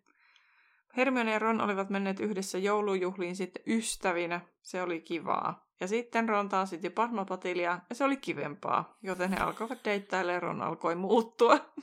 Mä laitoin, sitten, he menivät... sitten Ron tanssitti Padmaa, ja se oli kivempaa, ja he menivät naimisiin. Sitten he menivät, niin, ja Hermionesta tuli Albuksen mukaan psykopaatti. Hermione ei ollut mennyt Krumin kanssa, koska oli ajatellut, että kaksi epäilyttävää Durmstrangin poikaa oli jotenkin sotkeentunut Cedricin juttuun, ja ilman Krumia Ron ei koskaan tullut mustasukkaiseksi, ja se oli ollut ratkaiseva tekijä Hermione ja Ronin rakkaudelle. Heidän pitää mennä ja korjata kaikki. Albus on kuitenkin eri mieltä. Ei heidän pitäisi, he vaan pilaavat kaiken. He olivat luusereita. Albus korjaa, että hänestä tuli luuseri, kun tapasi pojan. Anteeksi, Scorpius oli sitä mieltä, että heidän ei pitäisi mennä takaisin. Mutta Albus taas on sitä mieltä, että mennään, mm. mennään. Ää, Scorpius yrittää estellä, mutta Albus ottaa ajankääntäjän hänen kädestään. Albus on sitä mieltä, että ei hän aio esittää isälleen mitään, mutta hän haluaa pelastaa Cedricin ja etsiä Rosin, hän tekee sen yksin. Scorpius heittää, että niin Albus onkin niin raukka. Häntä katsotaan, koska hän on Potterin poika, mutta entäs hän, joka, jota katsotaan, koska hänen juurtaan olevan Voldemortin poika. Albus ei varmaan ole koskaan miettinyt asiaa, koska ei pysty katsomaan enäänsä pidemmälle. Scorpiuksen elämä on edelleen kamalaa ja tulee olemaan. Albus ei tehnyt siitä parempaa, koska oli surkea ystävä. Sitten McCarmiva tulee huutelemaan, että heidän kahden kannata olla kaksin. Albus ottaa esiin nä- näkymättömyysviitan ja he lähtevät. Albus oli varastanut sen veljeltään. Hän kertoo, mitä Harry oli kertonut pimeästä pilvestä ja siitä, että, on, että hänen osastonsa tutkii, onko Voldemort Skorpiuksen isä.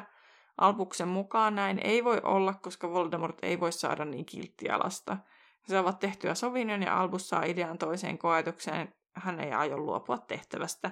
Heidän pitää nöyryttää Cedricia. Albus ei saa lähteä koulurakennuksesta, mutta haaste oli järvellä, joten heidän on siis nyt löydettävä tyttöjen vessa ensimmäisestä kerroksesta. Sitten tulee tämmöinen, minkä mä oon taas tiivistänyt ihan tosi, tosi paljon.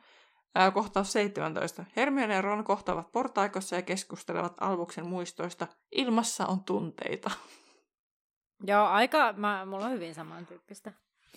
Mm. Ja 18. Harry, Ginny ja Draco rynnivät taas tylypahkaa, mutta tehdäkseen väärän oikeaksi ja pahoitellakseen. McCarmiva löytää heidät tyttöjen vessasta kartalta, siis lapset. Hyvä tarkennus. Niin. No Albus ja Scorpius ovat täällä tyttöjen vessassa ja Albus aikoo muuttaa Cedricin pään isoksi, jotta tämä koetus epäonnistuisi. Murittava myrtti tulee paikalle ja pohtii, ettei poikia ole ollut hetken vessassa. Pojat kertovat Myrtille suunnitelmansa ja Myrtti neuvoo, että järveen pääsee altaasta. Sitten pojilla on tätä kidusruohaa. Tota, mä ihmettelin, mä mietin tätä allasasiaa, että mä en tiedä, onko tässä nyt joku käännösasia, että minkälainen, niin kuin mä mietin sitä tästä putkesta, tästä altaasta, siis semmoinen käsiallas, niin hyppääkö ne siihen käsialtaaseen ja päätyy sitä putkista, vai mikä niin kuin, vai samalla tavalla kuin sinne, sinne ää, Salaisuuksien kammio. Niin, mutta siinäkin sun piti puhua siihen altaalle, että se aukesi ja aukesi se hervoton putki. Mi- mihin, niin kuin, mitä? Vai kutista, mä mietin sitä, että kutistaako ne itse sinne pääsee sitä putkesta sinne altaaseen tai niin jotenkin vedettyä itsensä siitä altaasta, mutta kun ei ne osaa taikoa niin hyvin. Niin, siis täytyy myöntää, että mulla, mä en oikein niinku hahmottanut, toki mulla oli vielä se, että mä luin englanniksi, mm. niin sitten mä en niinku oikeasti hahmottanut yhtään, että mistä on kyse. Sitten mä okei, okay, kun tämän kirjan kohdalla tässä kohti ehkä mä olin vaan jo, on jo siinä pisteessä, okei, okay, ihan sama, antaa et, okay. tulla. niin kuin, Joo. Että niin kuin silleen, okei, okay, en kyseenalaista liikaa. No mutta meni ne nyt miten meni, mutta ne lähtee sitten ilmeisesti sitä altaasta. Minä tiedä, mitä ne niin hujahtaa sieltä välistä, mutta kuitenkin. No Harry, Draco, Ginny ja McCarmiva ilmestyvät siinä samassa vessaan. He tajuavat poikien menneen. Myrtti kertoo heidän käyttävän helyä, eli ilmeisesti tarkoittaa ajankääntäjää, ja paljastavansa salaisuuden, koska ei ole koskaan voinut salata mitään Häriltä. Niin, kun siis Myrtti sanoo, että hän ei ole ikinä voinut salata mitään Potterilta, että hän nyt kertoi tämän salaisuuden. Eli niin Myrtti kertoo... luvannut, että ei kerro mitään. Kyllä, no... saman tien. Niin, saman tien kuin Harry näkee. Myrtti kertoo poikien yrittävän pelastaa Cedricin ja Harry tajuaa sitten taas, mistä on kyse. Siis, eikö se mm. silloin viimeksi ollut? Minä tiedän, he ovat metsässä, ja sitten se luuli, että, luuli, että se tajus, mistä on kyse. Ja nyt taas se tajus, mistä on kyse. Mm. No, kohtaus 20 on kolmivelhoturna ja sitten toinen koetus järvellä. Pojat taikovat Cedricin pää isoksi ja tämä lentää tiehensä. Siis mä muistan, tämäkin oli niin outo. Mutta aiko se isoksi, niin mm. oliko se vähän samantyyppinen, millä tavalla Häri paisutti sen Marketanin? Siis mulle tuli tämä mieleen. Mutta nyt vaan päähän. Mm. Mutta no, öö, niin, no sitten tosiaan se lensi tiehensä. Sitten he palaavat nykyisyyteen, mutta Skorpius ei löydäkään alpusta vedestä. Pimento käskee Skorpiuksen pois vedestä, koska siellä on yllättäen toi Dolores Pimento. Skor- Skorpius pyytää Pimenolta apua etsimään ö, Albus Potteria, mutta käy ilmi, että Pimento on koulussa rehtorina. Ensinnäkin. Ja Harry Potter, eli Pottereita ei ole ollut koulussa ainakaan 20 vuoteen, sillä Harry Potter kuoli silloin 20 vuotta sitten. Ankeuttajien järven ympärillä ja Pimento käskee Skorpiuksen vedestä, ettei Voldemortin päivän vietto mene pilalle. Ja tan tan tan, siihen päättyi tämä ensimmäinen osa. Kyllä. syvä huokaus. kun siis kyllä mun pakko sanoa, että mun mielestä tässä on niinku... Että niinku, eihän tässä niinku välillä ole niinku päätä eikä häntää. Mutta sitten näytelmänähän tämä toimii kuulemma siis niinku tosi mm. hyvin. Mm. Mutta sitten niinku, kun luet tätä käsikirjoitusta, niin on taas vaan silleen, että okei. Okay. Mutta siis, sitten niinku, että niin. tässä on tosi paljon hyviä elementtejä mun mielestä. Tämäkin, niin kuin, että okei, okay, pimeäntä kaikkien inhokki on back in business, niin siinä on jotenkin semmoinen, että ei vitsit, niin. samaan aikaan, että ei, ja sitten, yes. Niin, tota, ja siis, äh, no mä sanon sen lopussa varmaan sitten, kun kerrotaan yleisfiiliksiä vielä tälle kootusti, mutta nimenomaan tämä, että äh, niin kun se, mikä minussa aiheutti semmoista hyvää semmoista kutinaa jopa, niin oli nimenomaan ne, että miten kerrotaan, miten se, niin kuin, mitä sillä niin kuin lavasteista, miten se niin kuin, niin. efektit menee. Et ne oli sellaista, mistä mä olin silleen, huu, tämä olisi jännää. Että tavallaan mm. se oli se, että ei niinkään tämä, vuoro, tämä vuoropuhelu tai nämä tapahtumat tässä niin kuin sinällään, mutta, mutta päästään siis mm. siis tosiaan toisen osan kolmanteen näytökseen ja siihen ensimmäiseen kohtaukseen jossa Scorpius on Doloresin toimistossa. Miksi mä otan Doloresin?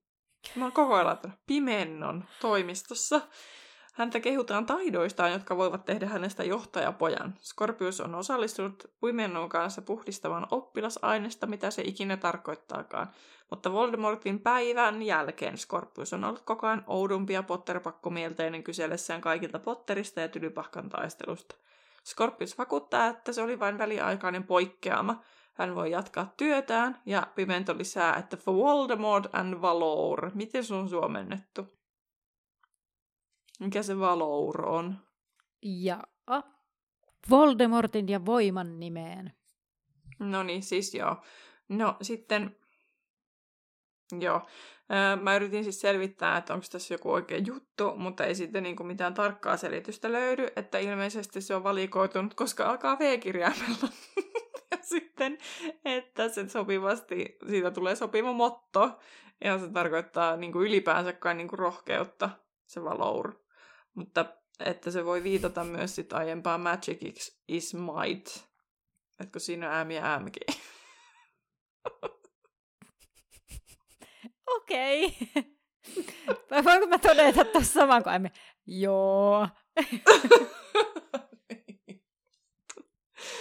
No, Scorpius osoittautui kuninkaaksi oppilaiden keskuudessa. Polly Chapman yhtäkkiä puhuu Scorpiukselle ilmeisesti heidän todellisuudessaan tämä on siis joku Queen Bee. Ja sitten kysyy, että voisiko he mennä yhdessä veritanssiaisiin. Ja taustalta kuuluu sitten huutoa ja selviää, että ne olivat jästisyntyisiä tyrmissä. Ja se oli ollut Skorpiuksen idea. Varmaan Kyllä. pikkusen järkyttävää sille niin kuin herätä tämmöisen todellisuuteen. Aivan näin kamala ihminen. Ja siis tota, sitten Skorpiosta, kun suomenkielisessä siis Skorpioni kunin kingiksi. Skorpioni king.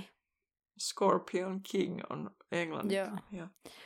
Äh, tässä kohtaa siinä mainitaan se auguri ensimmäisen kerran, mistä me siis Terhin kanssa keskusteltiin tota, joskus ennen, ennen tätä nautusta sitä, että, että sellainen, että mikä, mikä tämä on. Tiedätkö, itse asiassa sanoit tästä augurista, ja mä olin silleen, mm. että joo, sit mä luin Onko se suomeksi sanan. ihan auguri? On.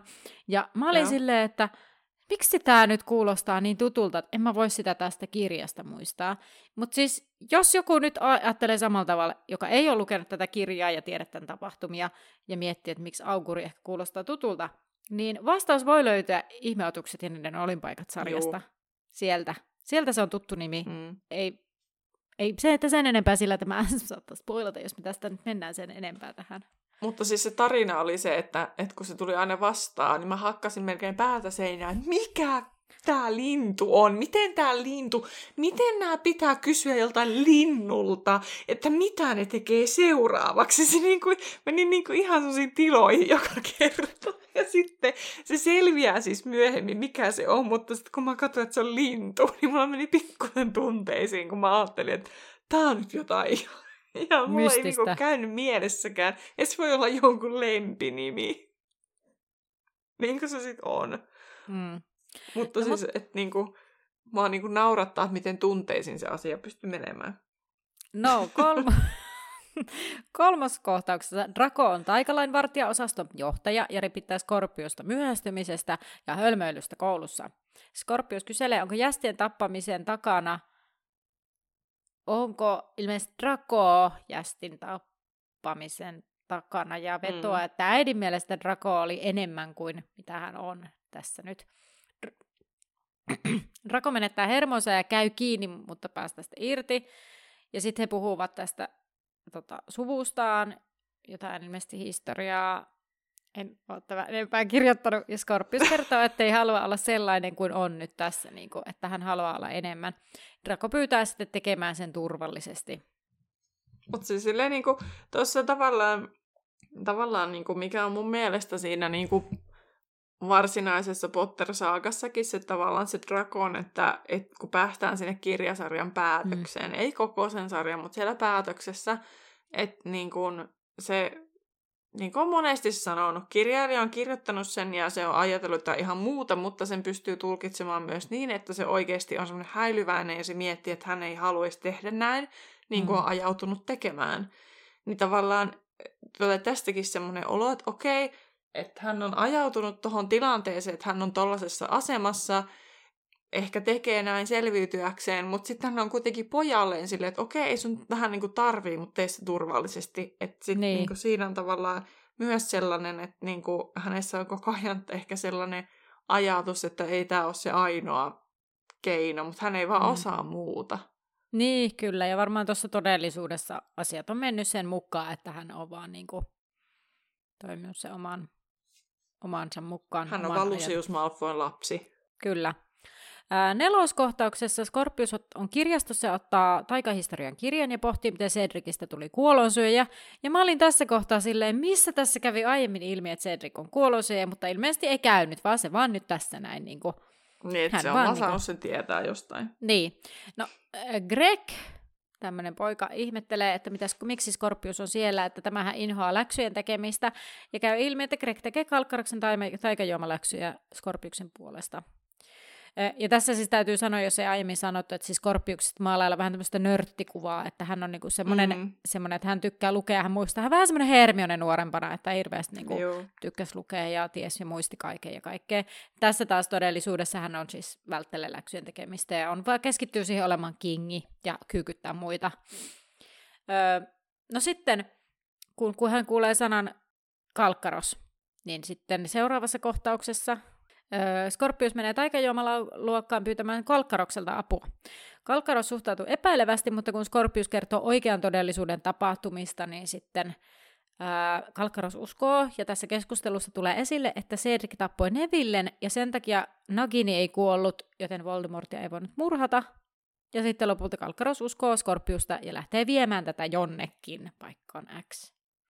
Ei kun niin kuin se, no siis tavallaan, tavallaan mikä vakuutti Kalkaroksen mun mielestä oli se, että kun se oli heittämässä Skorpiusta jo ulos, mutta sitten Skorpius mm. selittää, kuinka Kalkaros oli rakastanut Lilia ja kuinka La- Kalkaros oli ollut joskus kaksoisagentti ja että Harry oli kertonut kaiken pojalleen Alvukselle ja sitten sitä kautta kuullut Skorpiuskin. Mm. Että sitten tavallaan mun mielestä se niinku, äh, ja se, että sit, niinku, se vielä lisää, että Harry oli kertonut Kalkaroksen olla rohkein mies, mitä hän tiesi, ja sen vuoksi nimen poikansa tämän mukaan.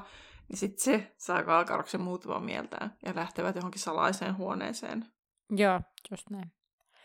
Josta löytyy Hermione, joka näytti täysin tau- taistelijalta ja se puki häntä. Myös Ron saapuu paikalle. Molemmat epäilevät Skorpiusta, mutta Kalkkaros vakuuttaa hänen olevan turvallinen. Seuraava kohtaus. Hermione tutkii ajankääntäjää ja Ron yrittää sulattaa kaiken.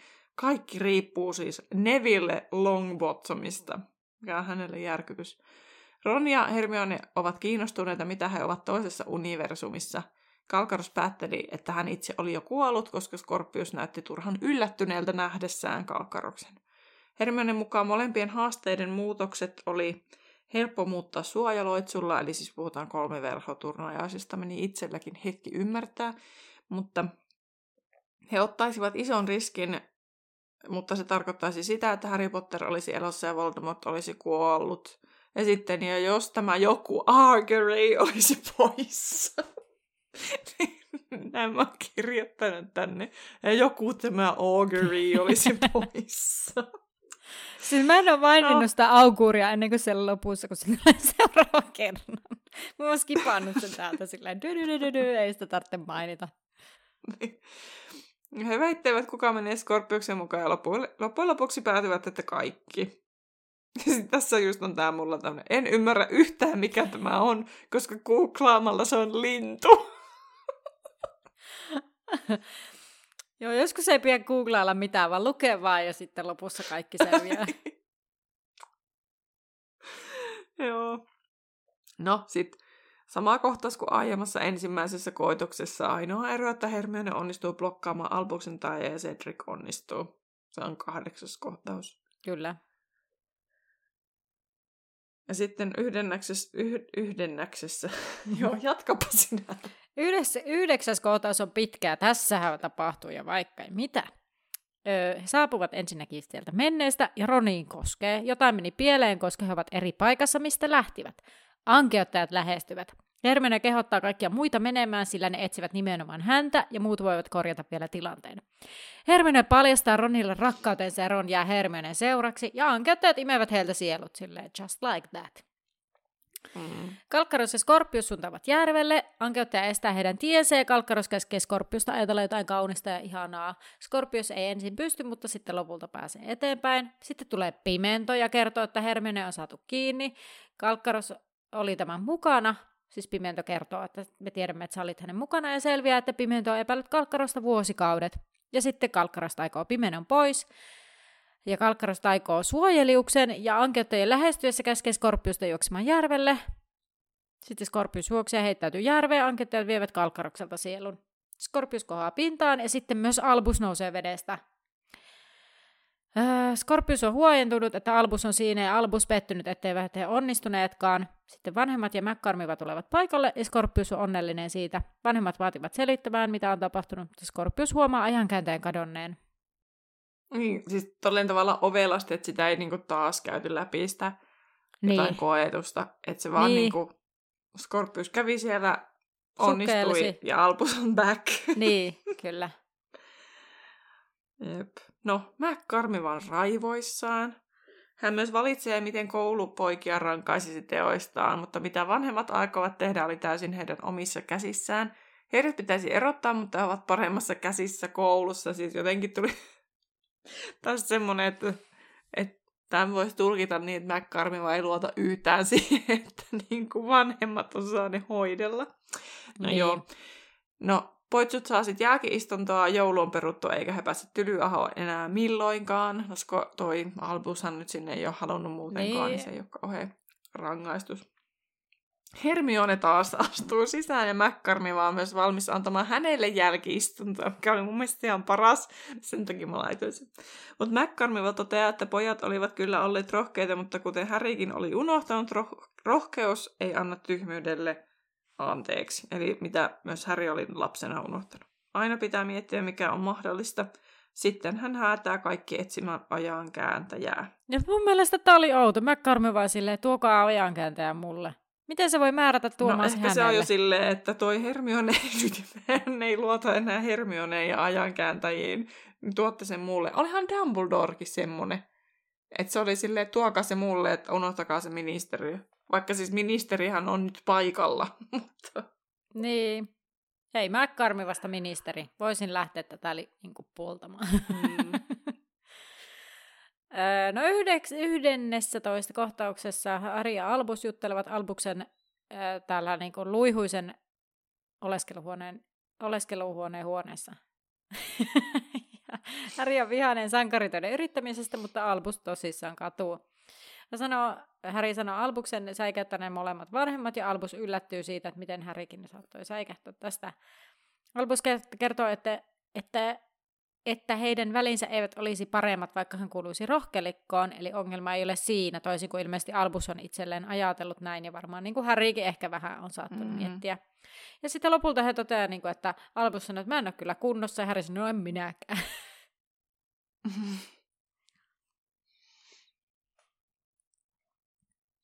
No sitten tulee taas Härin uni, jossa Petunia ja Häri on Godricin notkossa Lili ja Jamesin haudalla juttelemassa heistä, tai oikeastaan Petunia on haukkumassa heitä. Häri ihmettelee, miten he voivat, o- voivat olla olleet yksinäisiä. miten ne mukaan ovat olleet yksinäisiä, kun haudalla on niin paljon kukkia. Voldemort on myös paikalla ja sitten Petunia käskee heidän lähteä. Voldemortin hahmo nousee ja puhuttaa Häriä. ja sitten hänestä ilmestyy Albuksen hahmo, joka huutaa isänsä, ja uni päättyy samaan Voldemortin ääneen kuin aiemmin. No, 13 luku, ja mikä jaeluku? Kohtaus. Harry on peloissaan siitä, mitä unet hänelle kertovat. He olivat kaikki vaarassa. 14. Scorpius ja Albus heräävät luihuisen makuusalissa. Scorpius on voittanut seikkailujen vuoksi pelkojaan. Scorpius koki, että häntä oli testattu, mutta hän oli tullut takaisin. Albusta ei vielä oltu. Scorpius kuitenkin kertoi, että Albus oli silti ollut mukana taistelussa hänen mielessään. He eivät voisi enää mennä takaisin ja Albus on nyt tällä kertaa samaa mieltä. Scorpius kutsuu Albuksen avuksi tuhakseen ajankääntäjän, sillä se, hän oli valenne, valehdellut, hänellä oli se edelleen. Ja ajankääntäjän tuli nyt muuttua menneisyydeksi. 15 kohtauksessa Harry ja Ginny ovat tulleet etsimään Albusta. Mik, miten ne aina vaan ilmestyy tuonne koululle, ne vanhemmat? Jatkuvasti ne ravaa siellä. No, poikien sängyt ovat kuitenkin tyhjät ja Ginny kyselee, että mitä Häri puhui Albukselle ja Häri vakuuttaa, ettei karkottanut tätä tällä kertaa, eli ei ole puhunut mitään ikävää. Kuudennessa toisessa kohtauksessa pojat väittelevät pöllölässä, miten ajankääntäjä pitäisi tuhota, ja Delphi ilmestyy paikalle. Joo, mun mielestä tästä luvu, luvussa, siis kohtauksessa 15, oli mun mielestä outo, se Greg on taas siellä. Mitä se, se Greg sille, tekee? että täällä saa olla. Aa, niin siellä käytävällä. Tulee, että... Joo. Niin mä oikein tiedä, missä ne olla oli. Totta. En mä mm. rupea, niin kuin nyt kun sanoit, niin se oli siinä ehkä, olisiko se eka ollut käytävällä, sitten meni sinne, sinne niin, mutta sille lähinnä se, että joku Craig on sille Harry Potter, sinä et saa olla täällä. mutta olisiko se, niin kuin, mä mietin, että se olisi joku tämmöinen valvoja oppilas tai joku muu. Että niin. hän huomauttaa asiasta. Kun sinä olet se toteaa, että tilanne on sääntöinen vastainen ja nyt on keskiyö. Ja se itse liikkuu siellä. Eli... Vähän niin kuin Percy Weasley. Niin, eli valvoja oppilas ehkä. No, mä jotenkin ehkä tulkitsin ja sen takia mä en jäänyt jumiin siihen millään tavalla. Joo. Mutta jotenkin mua silti jotenkin huvitti, että joku Craig Bauker junior on sille Harry Potterille. Sä et saa olla täällä. Niin, nimenomaan. Mitä sä täällä teet? Öö, no mutta siis joo, 16. luvussa ollaan pöllölässä ja pojat väittelee, miten ajankääntäjä pitäisi tuhota. Delfi tulee paikalle, koska Albus oli lähettänyt tälle pöllön. Sitten he kertovat, että aikovat tuhota ajankäänteen ja Scorpius kertoo, millainen maailma olisi muuten. Delfi ottaa ajankäänteen tutkiakseen sitä ja Albus huomaa Delfin selässä siistin tatuoinnin. Se on auguri. No niin! ja tosiaan Delfi osaa kertoa, että auguri on tällainen linnunkaltainen taikaeläin. Delfin holhoojalla oli sellainen häkissä. Hän kertoo, että holhojan nimi oli Euphemia Raul. Nimi saa rattaat pyörimään Skorpiuksen päässä ja hän pyytää ajankääntäjä takaisin. Skorpius sanoo, että Delfia kutsuttiin auguriksi toisessa maailmassa. Aha, okei. Okay. Eli sulla on selässä auguri Tatska, ja sitten yhtäkkiä, se olit sinä auguri. Siis että tässä niin. niinku, että mistään ei käy ilmi, että aivan ymmärsin, että minä kuulemani perusteella, että sinä olit varmasti se auguri, vaan tämä vaan vaikuttaa just siltä, sulla on tatska, äh, Eufemia Raul, se oli joku kuolosyöjä, sinä olit se auguri. Niinku, että niin. ei olekaan looginen päättelyketju, mutta sä pystyit siihen. Hienoa. No mun mielestä, että ei, no mun mielestä on loogisempi kuin mitä sä annat nyt ymmärtää, mutta... Ei ole. mutta tota...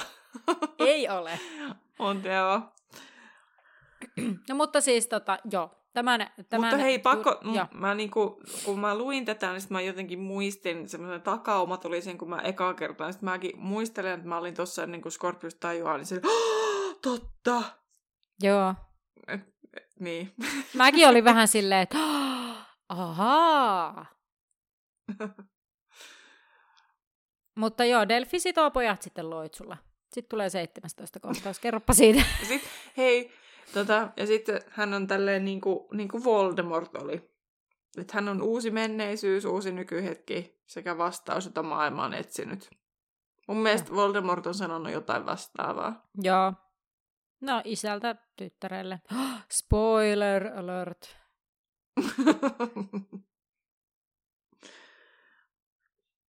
No, 17 kohtaus. Hermione ja Ron juttelevat suhteestaan Hermionen toimistossa. Mm, Draco ja Ginny sitten ja Harry saapuvat paikalle. Unet on tulleet takaisin ja pojat taas kadonneet. Ron kuitenkin kertoi, että kaikki ihan hyvin, että hän oli ollut tylyahassa juomalla Nevillen kanssa ja nähnyt Alvuksen vanhemman tyttöystävän kanssa. Harry ymmärtää, kenestä on kyse. Niin No. siis ulkonäön perusteella. Niin, no joo, totta. No, 18 kohtaus Harry ja Draco menevät tapaamaan aamusta ja selviää, että Delf- ettei Delfi ole aamuksen si- sisaren tyttö ja ilmeisesti aamus on niin kuin ollut Veljen tytär niin kuin itse asiassa. tai komennettuna tai jotakin muuten. Joo, mutta veljen, ty- veljen tytär se ainakin tuolla oli. Tai vaimon mikään sukulainen suomenkielisessä. Mutta se oli se varmaan... Oli taas niis. Niin. Eli siitä ei käy ilmi, että onko se sisaren. Mutta todennäköisesti, jos se on dikkariksi itselleen esitellyt, niin se olisi niinku veljen tytär. Niin, mutta mä itse asiassa olen yrittänyt varmaan vähän niin kuin hakea tämmöistä sisaruksen tyttöä tavallaan. Että Niin, niin kuin, sisaruksen lapsi. sit mä oon näköjään vahingossa laittanut noin. Mut joo, nyt on kiire. Kuka tämä delfiini on? Mä tekee niinku... Mm. Tulee aina delfiini mieleen suomeksi. No yhdenne, Kamalaa. 19. luvussa Delphi on tuonut pojat huispoiskentälle, jotta he voivat mennä kolmas koetukseen ja nöyryttää Cedricia, koska se auttoi viimeksi tekemään tästä pimeän velhon. Mutta sitten se myös sanoi jotenkin, että turha mennä niihin kahteen ekaan, että nyt mennään tähän kolmanteen. Sitten Delphi mainitsi jonkun tämmöisen ennustuksen. Ja Albus ei suostu, mutta Delphi alkaa kirjoittaa Skorpiusta. Greg tulee kertomaan, että poikia etsitään, mutta Delphi tappaa tämän. Nyt on tosi kyseessä ja he siirtyvät taas ajassa. Mm, Ja sitten siis se ennustus.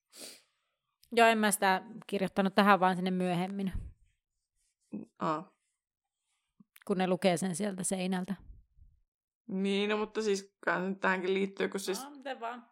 se Delphi selittää sille alvukselle, että sen pitää tehdä niin kuin pyydetään ja Voldemort palaa, palaa auguuri rinnallaan, kuten ennustettiin. Eli kun ylimääräiset ovat säästetty, aikaa käännetty, kun näkymättömät... La- no siis, okei, okay, munhan on tää huono, koska tää on taas mun suomennos. Kun, mun on, kun näkymättömät lapset ovat murhanneet vanhempansa, kun en tiedä, mitenköhän se on hienosti suomennettu, niin pimeyden lordi sitten palaa. Hei, aika hyvin, Sä voit koska... kertoa myöhemmin sen. Joo, voidaan Niin. verrata käännöksiä.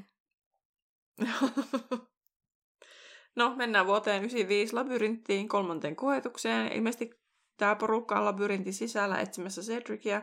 Delfili, de, Delfillä on poikien sauvat. Scorpius on kuitenkin valmiina Eikä oo, vaan se on siis sil- rikkonut ne mun mielestä siellä aiemmin. Jos mä nyt oikein ymmärrän, se Aa. katko ne. Okei. Okay. No, mutta Scorpius on kuitenkin valmis kuolemaan, jos sillä estettäisiin Voldemortin paluu, mutta niin kuolisi myös Albus.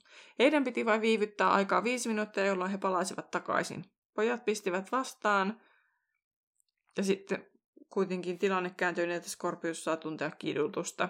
Albus ei voi kuin suostua Delfin pyyntöihin. Cedric kuitenkin keskeyttää heidän keskustelunsa ja Delphi menettää sauvansa. He keksivät olevansa osa labyrinttiä ja heidät, niin kuin ne esittää, että me ollaan Niin. osa labyrinttiä, että pitää pelastaa.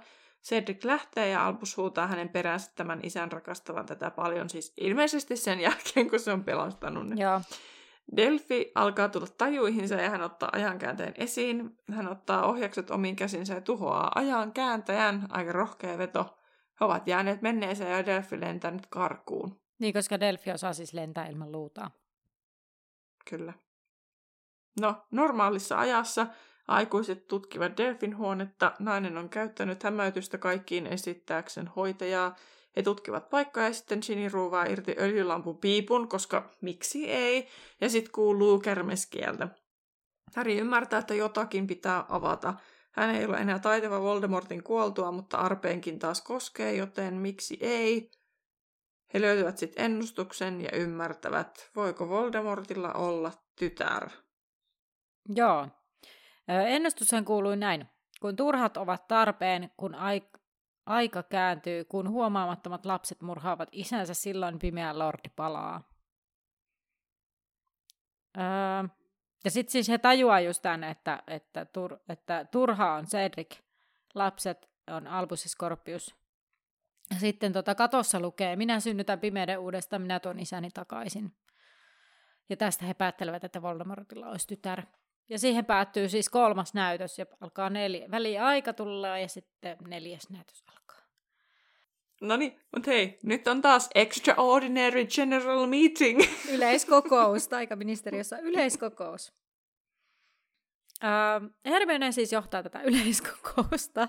Uh, hän kertoo, että tämä Greg on tapettu tylypaikassa ja että Voldemortilla on tytär. Tytär on kuitenkin piiloutunut aikaan, joten häntä ei saa vastuuseen teoistaan. McCarmiva alkaa sättiä Hermionea ajankääntäjän säilyttämisestä. Harry, Ginny ja Draco alkavat puolustaa Hermionea ja sanovat, että syö yhtä paljon heidän kaikkien, koska he ovat epäonnistuneet lastensa kanssa tällä tavalla. Mutta jos Delphi onnistuu, niin Voldemort hallitsee jälleen. Vähän mutkia suoraksi. Niin, no siellä oli näin teatraalisesti, että joku heidän menneisyydessään yrittää kirjoittaa historiaa uudelleen. Joo. Mm. Joo. Mutta sitten mä vaan mietin, että, niin, että jos se Delphi on siellä menneisyydessä, että niinku, et, et mit, mitä, miten, how, että sehän jää jumiin sinne, niin. paitsi koska sitten Drakolla onkin kohta ajankääntäjä, niin, niin sitten tavallaan niinku, niin, ei että... jääkään jumiin, mutta, se, mutta jos ne oikeasti jäisi sinne. Mutta siellä oli ehdotus, että ne tulee, että päästään siihen, ne keskustelen piiloutuu jonnekin luolaan ja on siellä ne 20 vuotta siis. niin, mutta kun ei ne silti siellä todellisuudessahan on se oikea ja sitten se menneisyyteen on palannut. Sitten siellä on kaksi koko ajan rinnakkain. Niin, siis joo. niin, no, mennäänpä eteenpäin. Kakkoskohtaus. Albus ja Skorpius Joo. ovat juna-asemalla ja pohtivat, mitä tehdä. Aseman päällikkö kertoo juna olevan myöhässä, mutta skottiaksentilla, jota he eivät ensin ymmärrä. Sitten hän näyttää aikataulu ja Albus huomaa, että on 1981 lokakuun viimeinen päivä. Mä mietin, että minne random juna-asemalla ne on mennyt. En mäkään tiedä. Joku tylypahkan lähellä, mutta ilmeisesti ei mitenkään velhojuttuja. Siis todellakaan mm. tiedä. Mutta he päättelevät siis siitä, että Delphi yrittää estää Voldemortin kirouksen toteutumasta, eli, eli sen, kun hän yritti kukistaa Härin ekan kerran. Niin, ja siis mä oon myös kirjoittanut, että ne on päätellyt, että Delphi aikoo tappaa Harry Potterin. Joo, joo. Tuo on hyvä lisäys, koska siihen palataan myöhemmin. Mm. No, kolmannessa kohtauksessa he menevät Godricin notkoon. Albus ei tunne paikkaa, koska on kieltäytynyt vierailusta siellä. James ja Lily ovat sitten aikuiset, siis James ja Lily, ovat lähdössä vauvan kanssa, mihin ne nyt lähtis, mutta mä ymmärsin, että ne olisi mukaan lähdössä johonkin. Iltapäiväkävelylle, mikä siinä? No joo. No, Albus yrittää sitten lähestyä, mutta Scorpius ei halua heidän vaikuttavan enää aikaan mitenkään. Mutta he toteavat, että Delfikään ei ole ehtinyt näin tehdä. No. Apua sitten päästä. Neljäs kohtaus. Tää on ihan hirveä, tämä neloskohtaus mun mielestä. Ai jaa. No, Harry on nyt vihdoin niiden papereiden kimpuissa, hän on varmaan ehkä missannut jotain. Mutta sitten Dumbledoren maalaus tulee esiin. Harry ei kuitenkaan halua tätä nyt paikalle, että hän oli ollut poissa ennenkin kuin sillä oli ollut väliä. Samalla tavalla hän oli huono isä nyt Albukselle. Dumbledore ei kuitenkaan ollut halunnut pojan aikanaan kiintyvän häneen, koska pelkäsi, mitä rakkaille aina tapahtuisi. Hän oli ollut sokea, kuten rakkaus tapaa tehdä, eikä ollut ymmärtänyt, että olisi parasta kertoa Härille asioita. Dumbledore antaa Harrylle neuvon olla rehellinen niille, ketä rakastaa ja näyttää tuskansa. Kärsimys on yhtä inhimillistä kuin hengittäminen, ja niin hän poistuu. Siis tavallaan Mielestäni hauskaa se, että Dumbledore tuli taas antamaan semmoisia neuvoja, mitä nyt tässä hetkessä ei todellakaan tarvittu. se niin kuin, on jotenkin tämmöisiä ylimalkaisia sellaisia, että no tämä nyt ei auttanut konkreettisesti ollenkaan. Siis Hän oli hyvin Dumbledore. Dumbledore itkee siellä. Ensin hiljaa yrittäen peitellä sen ja lopulta vuolaasti. Ja sitten mä oon silleen, mitä? Ja sitten lopulta, kun ne on kiihkeästi keskustellut siellä, niin he rauhoittuvat ja sitten Häri sanoi, minäkin rakastin sinua. Mitä? siis jotenkin niin kuin, niin, että... No mä en pääse sun okay. kanssa samoille leveleille. No kun mä en tiedä, mun mielestä oli niin outo keskustelu ylipäätään. Siis mä, ehkä outous liittyy myös siihen, mitä sä sanoit siitä, että, että ne niin kuin, että se Dumbledore tulee sinne puhumaan semmoisia kryptisiä juttuja, mitkä ei liity mitenkään tähän niin. tilanteeseen. Ja sitten molemmat on sille, joo, mäkin rakastin sua. Siis sille, Juh, Tavallaan, okay. että ne käy sen keskustelun, mitä varmaan kaikki odotti, että ne joskus kävisi. Mutta Dumbledore ehti kuolla. Joo. No mutta mm. tämähän jatkuu tämä kohtaus. Joo, Draco tulee paikalle. Hänellä oli ajankääntäjä, joka oli tehty hänen isälleen, ja nyt minä hyppään sinne ajankääntäjiin. Koska nyt on tullut kaikki esille, mitä näistä nyt voi tullakaan. Öö, eli ajankääntäjä, joka on siis taikaesine, joka on tehty aikamatkustamiseen. A- Aha, tada. Brittiläinen taikaministeriö laittoi tämmöisen kuin Our Reversal Charmin luomiinsa ajan kääntäjiin, jotta saatiin lisää vakautta. Ja se selviää ehkä myöhemmin, mitä se tarkoittaa. Aina kun käännettiin niin kuin kerran sitä ajankääntäjää, niin mentiin tunti takaperin. Menneisyydessä pystyy kuitenkin olemaan vain viisi tuntia kerrallaan, jotta vältettiin harmilta itselle tai ajalle, ja tämä perustui professori Crokerin lakiin, että hän oli tutkinut sitä, että jos olet pidempään, niin sit sillä alkaa olla vaikutusta. Professori Kuhnu suomeksi. Okei. Okay. Ministeriöllä oli ajankääntäjä vain X määrä, eikä ajankääntäjä ollut helppo korvata, joten kun ministeriön taistelussa kaikki tuhoutui, niin niitä ei siis voinut korvata. Ja siis ne meni kaikki. Mut sitten, 2020, luotiin tämmöisiä uusia ajankääntöjä, jotka oli True Time Turners. Ja näitä teki Theodore Nott. Hän työskenteli Lucius Malfoyn alaisuudessa ja niitä tehtiin kaksi. Niihin ei oltu laitettu tätä Our Reversal Charmia, jolloin ajassa pystyi mennä takaperin vuosia tai vuosikymmeniä. Saa muuten pyöritellä sitä pikkusen, jos siinä mennään tunti kerrallaan taaksepäin, niin. mutta ehkä se menee eri tavalla. Mutta tämä, mitä tässä nyt on käytetty, on ollut prototyyppi tästä True Time Turnerista, joka salli sitten, koska se oli niin heikosti, heikosta materiaalista tehty, mutta se oli silti niin kuin mahtava maaginen väline, niin sillä pystyi menemään ajassa taaksepäin, mutta se oli vain se viisi minuuttia. Ja onnistunut kehitetty malli antoi siis olla menneisyydessä niin pitkään kuin halusi ja mahdollisuuden palata nykyhetkeen silloin kun halusi. Mä en nyt muista, että tuleeko tässä tätä, mutta sanon sen jo nyt, että Lucius piti todelliset ajankääntäjät itsellään. No okei, se nyt tuli.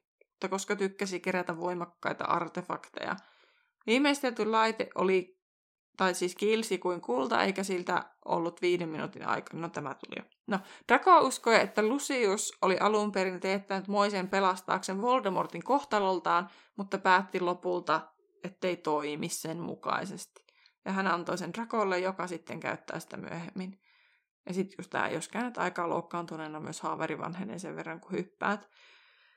Mutta siis mä en jotenkin osannut, niin kuin, ennen kuin mä luin tonni, laittaa painoarvoa, että niin siis Lucius Malfoy on teettänyt tommosen.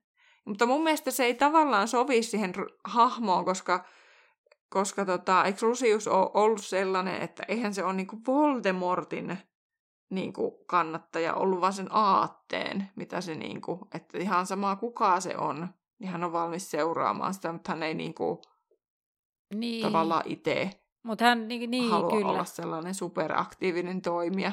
Niin, sen takia se pysytteli sen ennen sitä 95 vuoden alkukesää sille aika hissuksiin. Ja sitten Niin. niin. niin. Koska eihän, ei häntä niin paljon tavallaan se niin kuin, mun mielestä, joo. Että tavallaan niin kuin hän, hän esitti hyvin vahvasti, että kyllähän nyt, kyllähän niin kuin, on niin kuin näin, mutta se vaan johtui sitä, että se veisi häntä, hänen, hänen omaa niin kuin, statusta eteenpäin ennemminkin niin päin. Mm. Niin. No, mutta palataan tänne näytelmään. Niin tota, Draco oli pitänyt huhujen vuoksi ajankääntäjän piilossa, että hän kertoo, kuinka Astoria oli perinnyt kirotun sairauden, joka oli hypännyt yli sukupolvien. Hän, ve- okei, okay, verikirous, niinkö? Mm. Hän, hän kuitenkin halusi lapsen heille, mutta se heikensi vaimoa paljon. He piiloutuivat ja Draco halusi palauttaa vaimonsa voimia. Silloin huhut lähtivät liikkeelle. Astoria oli tiennyt, ettei eläisi pitkää elämää, joten hän halusi seuraa Dracolle. Ja elämä olisikin yksi näistä, koska hän, häntä aina epäiltiin siis pahuudesta ja kaikesta. Hän ei päässyt mennyttä karkuun, eikä hän ymmärtänyt, että piilottamalla poikansa hän laittaisi hänet vielä huonompaan tilanteeseen kuin missä hän itse oli koskaan ollut. Ja Harry toteaa samaa kuin Dumbledore, eli rakkaus sokaisee. Olivat molemmat yrittäneet antaa pojilleen sitä, mitä he itse halusivat, eikä mitä pojat halusivat. Drakon mukaan heidän piti siirtyä ajassa, mutta Harry ei ollut niin varma, että mihin. Heidän piti vain luottaa nyt poikiinsa tässä kohti. Ja siis ne huhuthan oli se, että ne olisi just käyttänyt ajankääntäjää, että sitten niin kuin, Mm. että tota, että niin kuin Draco olisi ollut se, että kenen vuoksi ei pysty saamaan lasta, että sitten Voldemortia olisi hyödynnetty tässä. Että ihan kuin Voldemort oikeasti suostu sellaiseen. Jonkun randomin. Tulimme täältä. Niin, tullaan tuolta ajasta tänne päin, että voitko tota auttaa, että saataisiin tänne lapsi muoli, muolimaan. Niin, että mun mielestä toi huhukin on vähän semmoinen, että Oh. ei kovin paljon voi laittaa painoarvoa. Mutta ilmeisesti voi. No viidennessä kohtauksessa Albus ja Scorpius ovat Härin vanhempien talon edessä ja pohtivat, mitä se voisivat tehdä. Ja sitten he miettivät, miten he saisivat Härille nykyaikaan ai- ö, viestin. Vai piiloutuvatko he vain 40 vuodeksi? Lilin, Lili laittaa huovan vauvahärin päälle. Tässä he katselevat siis tällaista ja, ja hyvin lempeästi jotenkin vielä. Ja Albus muistaa, että isällä on edelleen tuo huopa. Ja huovan päälle kaatui lemmenjuomaa. Eli heidänhän täytyy siis vain kirjoittaa viesti tähän huopaan puolihahmon tinktuuralla, jotta se paljastuu nykyajassa sitten, kun se osuu siihen lemmenjuomaan. Eli puolihahmon tinktuuraakin heiltä löytyy noin vaan taskusta. No ei löytynyt. Ai niin, mäkin olin silleen, koska mäkin olin silleen, että nyt Joo. niillä on tommosta tuolla, mutta sitten ne tajuaa, että Ai niin, Backshot ei laita koskaan ovea lukkoon, totta. ja sitten ne menee kattoo, no nyt sekään ei ole lukossa, ja Backshotilla sattuu nyt olemaan vaan puolihahmon tinktuuraa. Ja se ei ole sitten kotonakaan sillä hetkellä tietenkään. Vai näkikö ne, että se lähti pois? En Ei. mä tiedä. Mutta nythän eikö se ole aika myöhäinen aikakin, en tiedä. No en tiedä, mitä kello on tuossa. Niin. Mm, No, Harry istuu sitten Albuksen sängyllä omassa ajassaan ja Ginny yllättyy, että hän on siellä edes. Harry soimaa itseään tästä hetkestä ja historiasta, kaikki veri on hänen käsissään. Hänen olisi pitänyt toimia aikaisemmin. Ginny on armollisempi ja vakuuttaa, ettei poika ole kuollut. Harry ottaa viltin, siis sinun versiossa huovan käsiinsä, ainoa asia, jota hänellä oli muistuttamassa vanhemmistaan. Sitten hän huomaa siinä reikiä ja manailee. Ja hän avaa viltin ja he huomaavat kirjoitusta. Toisella puolella lavaa Albus ja Scorpius kirjoittavat tekstiä vilttiin. Isä, apua, Kodrikin notko, 311081. Ja kestää hetki, että Harry tajuaa ja helpottuu sitten. Pöllö Hermionelle ja pöllö Dracolle sekä tapaaminen Kodrikin notkoon. Heillä oli mahdollisuus. Aikuiset sitten saapuvat sinne. Hermione muistelee menneitä ja Ron lisää, että ainoa ero on blonditukkainen herrashenkilö niin kuin heidän seikkailuihinsa. Tämä mahtoi olla Harryn kanssa hyvä pataa, mutta Hermionelle tämä oli ollut kamala. Hermione takaisi, että tämä voisi kyllä taistella omat taistelunsa, että Ro- ja Ron hiljenee. Ja Ron yhdessä aikuiset sitten siirtyvät ajassa taaksepäin. Mm, kahdeksannessa kohtauksessa vanhemmat tulevat notkoon ja Albus ja Scorpius näkevät heidät. Albus halaa äitiään ja Scorpius sitten kömpelösti isänsä. He miettivät, mistä näkevät parhaiten Delfin tulon ja päätyvät sitten kirkkoon. Öö, Tai kirkon torniin. eikö kirkkoon? Ai joo. Ainakin mun Jos mielestä siellä puhuttiin vain kirkosta. Englanniksi väärin. Öö, No yhdeksännessä kohtauksessa Harry ja Ginny keskustelevat Härin kyvystä rakastaa ja pelastaa ihmisiä. Härin pitää osoittaa Albukselle erityistä rakkautta. Eli tavallaan niin kuin tässä nyt pointtina, tämä voi kuulostaa hassulta, mutta siis Ginny tuo esille, että Häri rakastaa kaikkia ja hänellä on hirveä halu pelastaa ihmisiä. Mutta se Härin rakkaus Mm. Albusta kohtaan täytyy olla jotain erityistä, eikä vaan sitä samaa, mitä Häri kokee Mm. kaikkia muitakin ihmisiä kohtaan. No Harry toteaa, että hän on onnekas, kun hänellä on Ginny. Ja sitten Ginny yhtäkkiä keksii, että ei Delphi ehkä haluakaan tappaa Harryä, vaan nähdä isänsä ja estää tätä tekemästä mitään. Sitten öö, seuraavassa kohtauksessa he pohtivat, tiesikö, tietääkö Delphi, milloin Voldemort tulee. Sitten päätyy siihen, että ei välttämättä, sen takia hän tuli vuorokautta ennen, ja heidän täytyy houkutella Delphi esiin esittämällä Voldemortia. Ensin he pohtivat monijuomalientä, sitten he päätyvät muodonmuutokseen. Sitten he väittelevät siitä, kenen tulisi esittää Voldemortia, ja lopulta he päätyvät Häriin. Sitten he tekevät tälle onnistuneen muodonmuutoksen. No, Ginny ei uskalla katsoa kuten muut. Albus menee hänen luokseen lohduttamaan, sitten hän avautuu siitä, kuinka piti Delfistä. Ginny lohduttaa, että siinä he ovat hyviä, saada viattomia verkkoihinsa, siis pahikset. Hmm. Albus syyttää kaikista itseään. Ginnystä on hauskaa, koska hänen isänsä ajattelee samoin. Outo parivaljakko. Sitten Delfi tulee esiin. He menevät asemiinsa. Draco on hämmentynyt, kuinka ottaa vastaan ohjeita Hermionelta, mutta pitää siitä. Harry liikkuu ja Delphi tulee esiin ja esittäytyy. Hän kertoo olevansa tulevaisuudesta. Hänen äitinsä on Bellatrix Lestrange ja hän, vo, äh, hän Voldemort, niin on hänen isänsä. Hän syntyi Malfoyn kartanossa ennen Tylypahkan taistelua. Taistelun, jonka Voldemort tulee häviämään. Rodolphus Lestrange oli kertonut päästyään Azkabanista ja paljasti ennustuksen, jonka uskoi Delfin tulevan täyttämään. Harry toteaa, ettei Delfillä ollut todisteita, Voldemorttina siis puhuu, ja tämä puhuu kärmeskieltä sekä nousee liitoon, Delfi siis. Hän sanoo olevansa pimeän lordin auguuri ja on valmis antamaan kaikkensa lordille.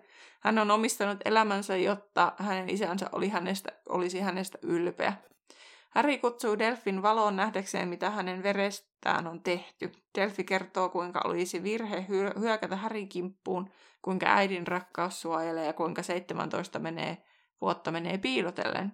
Harry alkaa muuttua takaisin itsekseen ja kääntää selkänsä yrittäen epätoivoisesti kuulostaa Voldemortilta. Hän pyytää Delfiä edelleen lähemmäksi valoon. Delfi lähestyy ja ymmärtää sitten, ettei tämä olekaan Voldemort. Ja molemmat alkavat taikoa. Delphi umpeuttaa oven, jonka takana muut ovat, jolloin Harry ja Delphi jää taistelemaan kaksin. Mutta nopeasti Harry menettää sauvansa. Delphi tuntee tämän paremmin kuin tämän isä, sillä hän on opiskellut ollakseen isänsä arvoinen. Delphi on valmis tappamaan, mutta Albus sotkeutuu asiaan ilmestyvällä lavasteisiin. Pojan voisi tappaa ensin, mutta Harry työntää Albuksen pois. Delphi uhoaa, onko Harry muka vahvempi kuin hän. Ei ole, mutta yhdessä he ovat, isä ja poika. Albus aukoo ovet taijalla. Harry ei ollut koskaan taistellut yksin eikä aio jatkossakaan. Yhdessä joukkeessa Delfin sidotuksi Harry tuijottaa naista ja pyytää Ginnyä varmistamaan, että poika on kunnossa. Albus kuitenkin itse toteaa olevansa. Harry uhaa, että moni on yrittänyt tuhota hänet, mutta että hänen poikansa. Delfi vetoaa siihen, että hän vain halusi tuntea isänsä, mikä saa Harryn yllättymään. Hän haluaa kuolla, jos ei voi nähdä isäänsä. Siis Delfi haluaa kuolla, jos ei voi nähdä isäänsä. Harry ei voi tehdä sitäkään. Vaikka Delfi oli murhaaja, niin hän, Harry ei aio olla. Ja kaikki aikuiset ovat samaa mieltä. Delfi haluaa sitten, että hänen muistinsa pyyhitään. Hänet kuitenkin aiotaan viedä heidän aikaansa ja sitten Azkabanin, jossa hän homehtuu ja lahoaa. Sitten alkaa kuulla sihinää ja Voldemort lähestyy. Delphi huutaa isänsä, mutta Dro- Draco vaientaa hänet. Tota, mun mielestä toi oli ihana, mulla oli niin paljon lyhyemmin. Et hyvä, että sä luit se, koska mulla No, mä niin ajattelin, paljon. kun tää on nyt niinku se, nyt ollaan niinku ytimessä. Joo, ei, mä oon vaan jatkanut niinku- samalla linjalla. Öö, no 12. luku- kohtauksessa he katsovat ja kuulevat myös, kuinka Voldemort murhaa Jamesia ja Lilin. Ja sitten he lähtevät pois. siis tämä, Surusta se, Harry surusta sekaisin. kyllä. Sitten Ja seuraava... siis siinä Harry toteaa, että hän joutuu katsomaan tämän, mutta hän ei voi tehdä mitään. Ja sitten niin kuin, tavallaan hän myös itse valitsee, että hän haluaa myös nähdä sen. Mm, kyllä. Sitten he katsovat seuraavassa kohtauksessa, kuinka Hagrid saapuu sinne Eiku, Lilia ja James. Ja... eiku mun mielestä se Harry ja ne lähtee siis sillä ajankäytöllä pois ja sitten tulee tämä 13 kohtaus. No miksi tämä sitten tuli sitä Siis mun mielestä se, se, siinä onkin outoa. Aa. No, mennään takaisin tylypahkaan. Albus ja Scorpius juoksevat tyhjään luokkahuoneeseen. Scorpius on pyytänyt Rosia ulos, ja tämä oli sanonut ei, mutta Scorpius oli silti kysynyt. Hän on kylvennyt, kylvännyt siemenen, joka kasvaa lopulta avioliitoksi. Tämä on jotenkin niin James ja Lily juttu. Niin mutta jotenkin Scorpius tekee siitä sit kuitenkin semmoisen söpön, kun se James mm. oli taas jotenkin semmoinen Ylimielinen. ällö. Joo, ja tässäkin niin se just vetoaa siihen, että, että Rose on aiemmin hänen, hänestä on näkynyt inho, mutta nyt se on kääntynyt sääliksi. Eli tavallaan vähän silleen Niin. niin. itse ironisesti, että hän ei ole silleen, että kyllä mä vielä sut vallotan, vaan se on vähän silleen, että no Niin. nyt se kyllä tästä pikkuhiljaa, että sääli kyllä muuttuu vielä jonain päivänä joksikin Niin. muuksi. Se on alku ja perustus rakkauden palatsille. Ää, Rose kulkee heidän ohi sit portaissa ja tuijottaa heitä. Hän tervehtii ja katsoo Skorpiosta. Hän toteaa, että tämä on outoa, jos siitä tekee outoa Skorpioni kuningas ja lähtee sitten pois hymyillen. Ehkä sääli oli tosiaan alku. Skorpius lähtee katsomaan huispausta. Hänen mielipiteensä lajista on muuttunut ja hän on vähän treenannutkin. Jospa hän pyrkisi joukkueeseen. Albuksella oli isän kanssa suunnitelmia käydä kävelyllä. Hän halusi näyttää jotakin tai ainakin bondailla. Joo, Se tulee tosi random juttu. Siis mun mielestä on tosi random, että ne menee jonnekin mäelle. joo, ne menee tällaiselle Ja siis Harry on taas tylypahkassa. Kyllä. Ja tämä on viimeinen kohtaus, nimittäin ne on täällä kukkulalla ja Albus sanoo, että, että Lily ja James eli Harryn vanhemmat vaikuttivat mukavilta, että Harry olisi varmasti tykännyt heistä tai jotenkin näin. Sitten Mm. Harry kertoo, että kun puhutaan tästä näistä peloista, eli kun aiemmin, aiemmin jo sivusi tätä aihetta, niin sitten hän sanoi, että Harry pelkää vähän pimeää ja puluja. Lisäksi hän pelkää olla isä Albukselle, koska häneltä itseltään puuttui jonkinlainen niin kuin malli siitä, miten olla isä. Mutta sitten tota, jotenkin se Albus on silleen, ai muistutanko minä sinua, koska sitten niin kuin, mä en muista enää mistä tämäkin tuli, mutta näiden keskustelusta, ja Häristä taas Albus on enemmän Ginin kaltainen kuin itsensä kaltainen. Häri toivoo, että Albuksen nimet ole taakka, ja he ovat tulleet Cedricin haudalle, jotta Häri voi aina käydä säännöllisesti pyytämässä anteeksi, mitä hänelle tapahtui. Ja päivästä tulee kaunis ja pikkuhiljaa lämpenevät toisilleen. Ja se loppuu siihen. Haluatko Terhi vielä lisätä tähän viimeiseen kohtaukseen tai jotain? Eipä mulla sitten varmaan mitään lisättävää ole, mutta melkoinen, öö, miten se matka tämäkin nyt oli. Ja nyt ehkä kun olet tänne asti meitä kuunnellut tätä jaksoa, niin ehkä näistä meidän reaktioista alat ymmärtää, miksi me emme halunneet jättää tätä sinne ihan grande finaaliksi, koska tämä ei nyt mitenkään ollut kovinkaan vaikuttava grande finaali, jos ollut. Niin. Mutta niin kuin sanottua, niin kyllähän tuossa niin näytelmän näkökulmasta on tosi paljon potentiaalia mm. ja Mm. semmoista niin kuin hyvää. Ja sitten on siellä niin kuin hyviä hetkiä. Ronin hahmon kehitys on mun mielestä ihan niin kuin kivaa. Ja sitten jotenkin tavallaan tässä ehkä siitä Dragosta saa semmoisen inhimillisemmän Mm. kuvan. Ja sitten niin kuin jotenkin tavallaan se, että minkälaisia aikuisia noista on tullut. Että toisaalta noi voi vähän niin kuin kuvitellakin, että se on tuommoista. Ja että niin kuin, tosi paljonhan tässä niin kuin on myös hyvää. Mutta sitten mun mielestä niin kuin se, tavallaan se peruslaatu, niin kuin se koko ajankääntöasia, niin sehän tässä on se isoin ongelma. Joo, ja siis, siis tota, no mä nyt voisin sanoa tällä näin, että mä itse, niin kuin, niin kuin mä tuossa aiemmin jo sivusin siinä, että ää, jos mulla olisi mahdollisuus, niin mä voisin käydä kattoon tämän näytelmän ihan siitä syystä, että mä haluaisin nähdä, Mm. miten tämä on niin kuin, toteutettu, koska se toteutusosa, ne, ne kursivoidut oli mun mielestä kaikista mielenkiintoisempia. Ää, esimerkiksi Mm. tässä vaihtuu tapahtumapaikat aika nopeasti. Niin mua niinku kiinnostaisi tietää, että miten tämä on niinku toteutettu, että kun ollaan siellä, ollaan täällä, on järviä, on, on metsä ja on tämä. Ja niinku, mm. silleen teatterillisesti tavallaan, miten tämä on niin lavalla. Toki öö, jossain Britanniassa varmasti tai tiedän myös, että... Ja Jenkeissä. Että, ja Jenkeissä. Niin noi teatterihommat on pikkasen eri tasolla ehkä kuin joku paikallisteatteri me, meillä.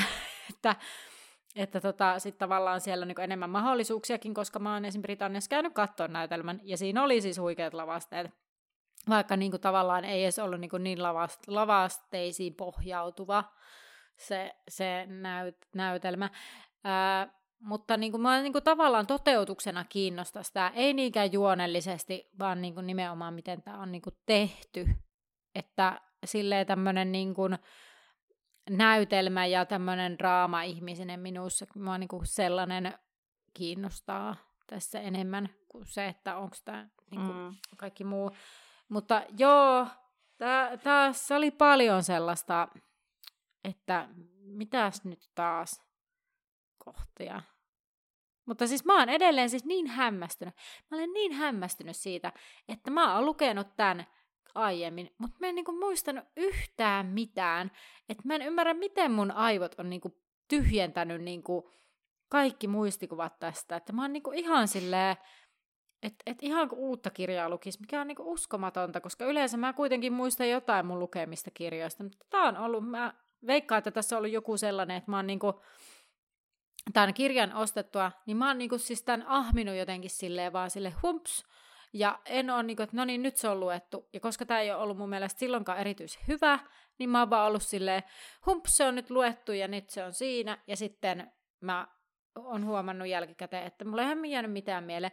Mä veikkaan, että mulla oli vähän samaa sen ihmeutukset mm. ja niiden olinpaikat sen kakkosleffan kanssa, jonka mä oon niinku mukaan kattonut, mutta mä en muistanut siitä mitään. Niin. Niin sitten ehkä mulla on vähän tässä semmoinen samanlainen efekti ollut sitten. Niin, ja sitten onko muisti vaan halunnut, että sä unohat sen. Niin. ja nyt vielä voisin sanoa tähän väliin sen, että me ei siis, niin kuin meistä kuulee, me ei Terhinkaan tykätty tästä sillä lailla paljon tuotin esille ja tämmöisiä, mutta kullakin oma mielipide, siis että että yhtä lailla niin kuin me voidaan väitellä mistä tahansa Potter-aiheisesta, vaikka kirjasta tai leffasta, mikä on hyvä ja mikä ei ole, ja mistä tykkää, mistä ei, niin samaa tähänkin maailman mahtuu mielipiteitä. Mm. Joo. Niin kuin sanoin tuossa aiemmin, että Potterless podcastin Mike Schubert olisi käynyt katsomassa tämän, niin on, muistin oikein. Eli on käynyt Eli jos kiinnostaa, niin Potterlessin jakso 121, ää, niin siinä hän kertoo tästä kokemuksesta, kun hän on käynyt vaimonsa kanssa katsomassa kyseisen näytelmän. Mutta laitetaan siihen linkkiä myös tuolla someissa. Et toki varmasti löytyy muitakin kokemuksia YouTubesta, varmasti löytyy kaiken maailman, kaiken maailman tota, kokemuksia kyseisestä näytelmästä, mutta ainakin se tiedetään me täällä Potter-podcastimaailmasta, että Mike tekee hyvää sisältöä, niin kannattaa käydä kuuntelemassa. Niinpä, jos yhtään kiinnostaa. Ja hänen tietää suhtautuva oikeasti kriittisesti asioihin. Ja mä muistelen, kun mä oon kuunnellut sen, että, että siellä esimerkiksi vaikka kun ne ankeuttajat tulee, niin sit, tai siis, että se on niin kuin silleen, että se ei tapahdu pelkästään siellä lavalla, niin. Että se tapahtuu siellä kaikkialla muuallakin siellä teatterissa. Niin siis sen kuvanhan tästä sai tästä niin. öö, niistä. Sillähän on joku hieno termi, vitsi kun en muista enää, että mikä se on se, kun on ne kursivoidut siellä niin. screenplayssä, niin niillä on joku oma terminsä, niin. mutta en muista mikä se on. Niin. En minäkään tiedä, mutta hei, sä voit käydä kertomassa sun ajatuksia tästä ja kokemuksia tosiaan, jos oot käynyt katsomassa näytelmää ihan paikan päällä, niin meidäthän tuttuun tapaan löytää sieltä Instasta, Instagramista nimellä Laituri 9 ja 3 4 podcast. Ei, ei. kun ihan vaan Laituri podcast nimittäin Facebookista. Laituri 9 ja 3 4 podcast ja Bäkkäriin kun laittaa siihen, niin pääset meidän suljettuun ryhmään. Joten mahdollisesti jatkamme aiheesta siellä ja tässä kohti sanotaan, että nähdään laiturilla. Moi moi! Moikka!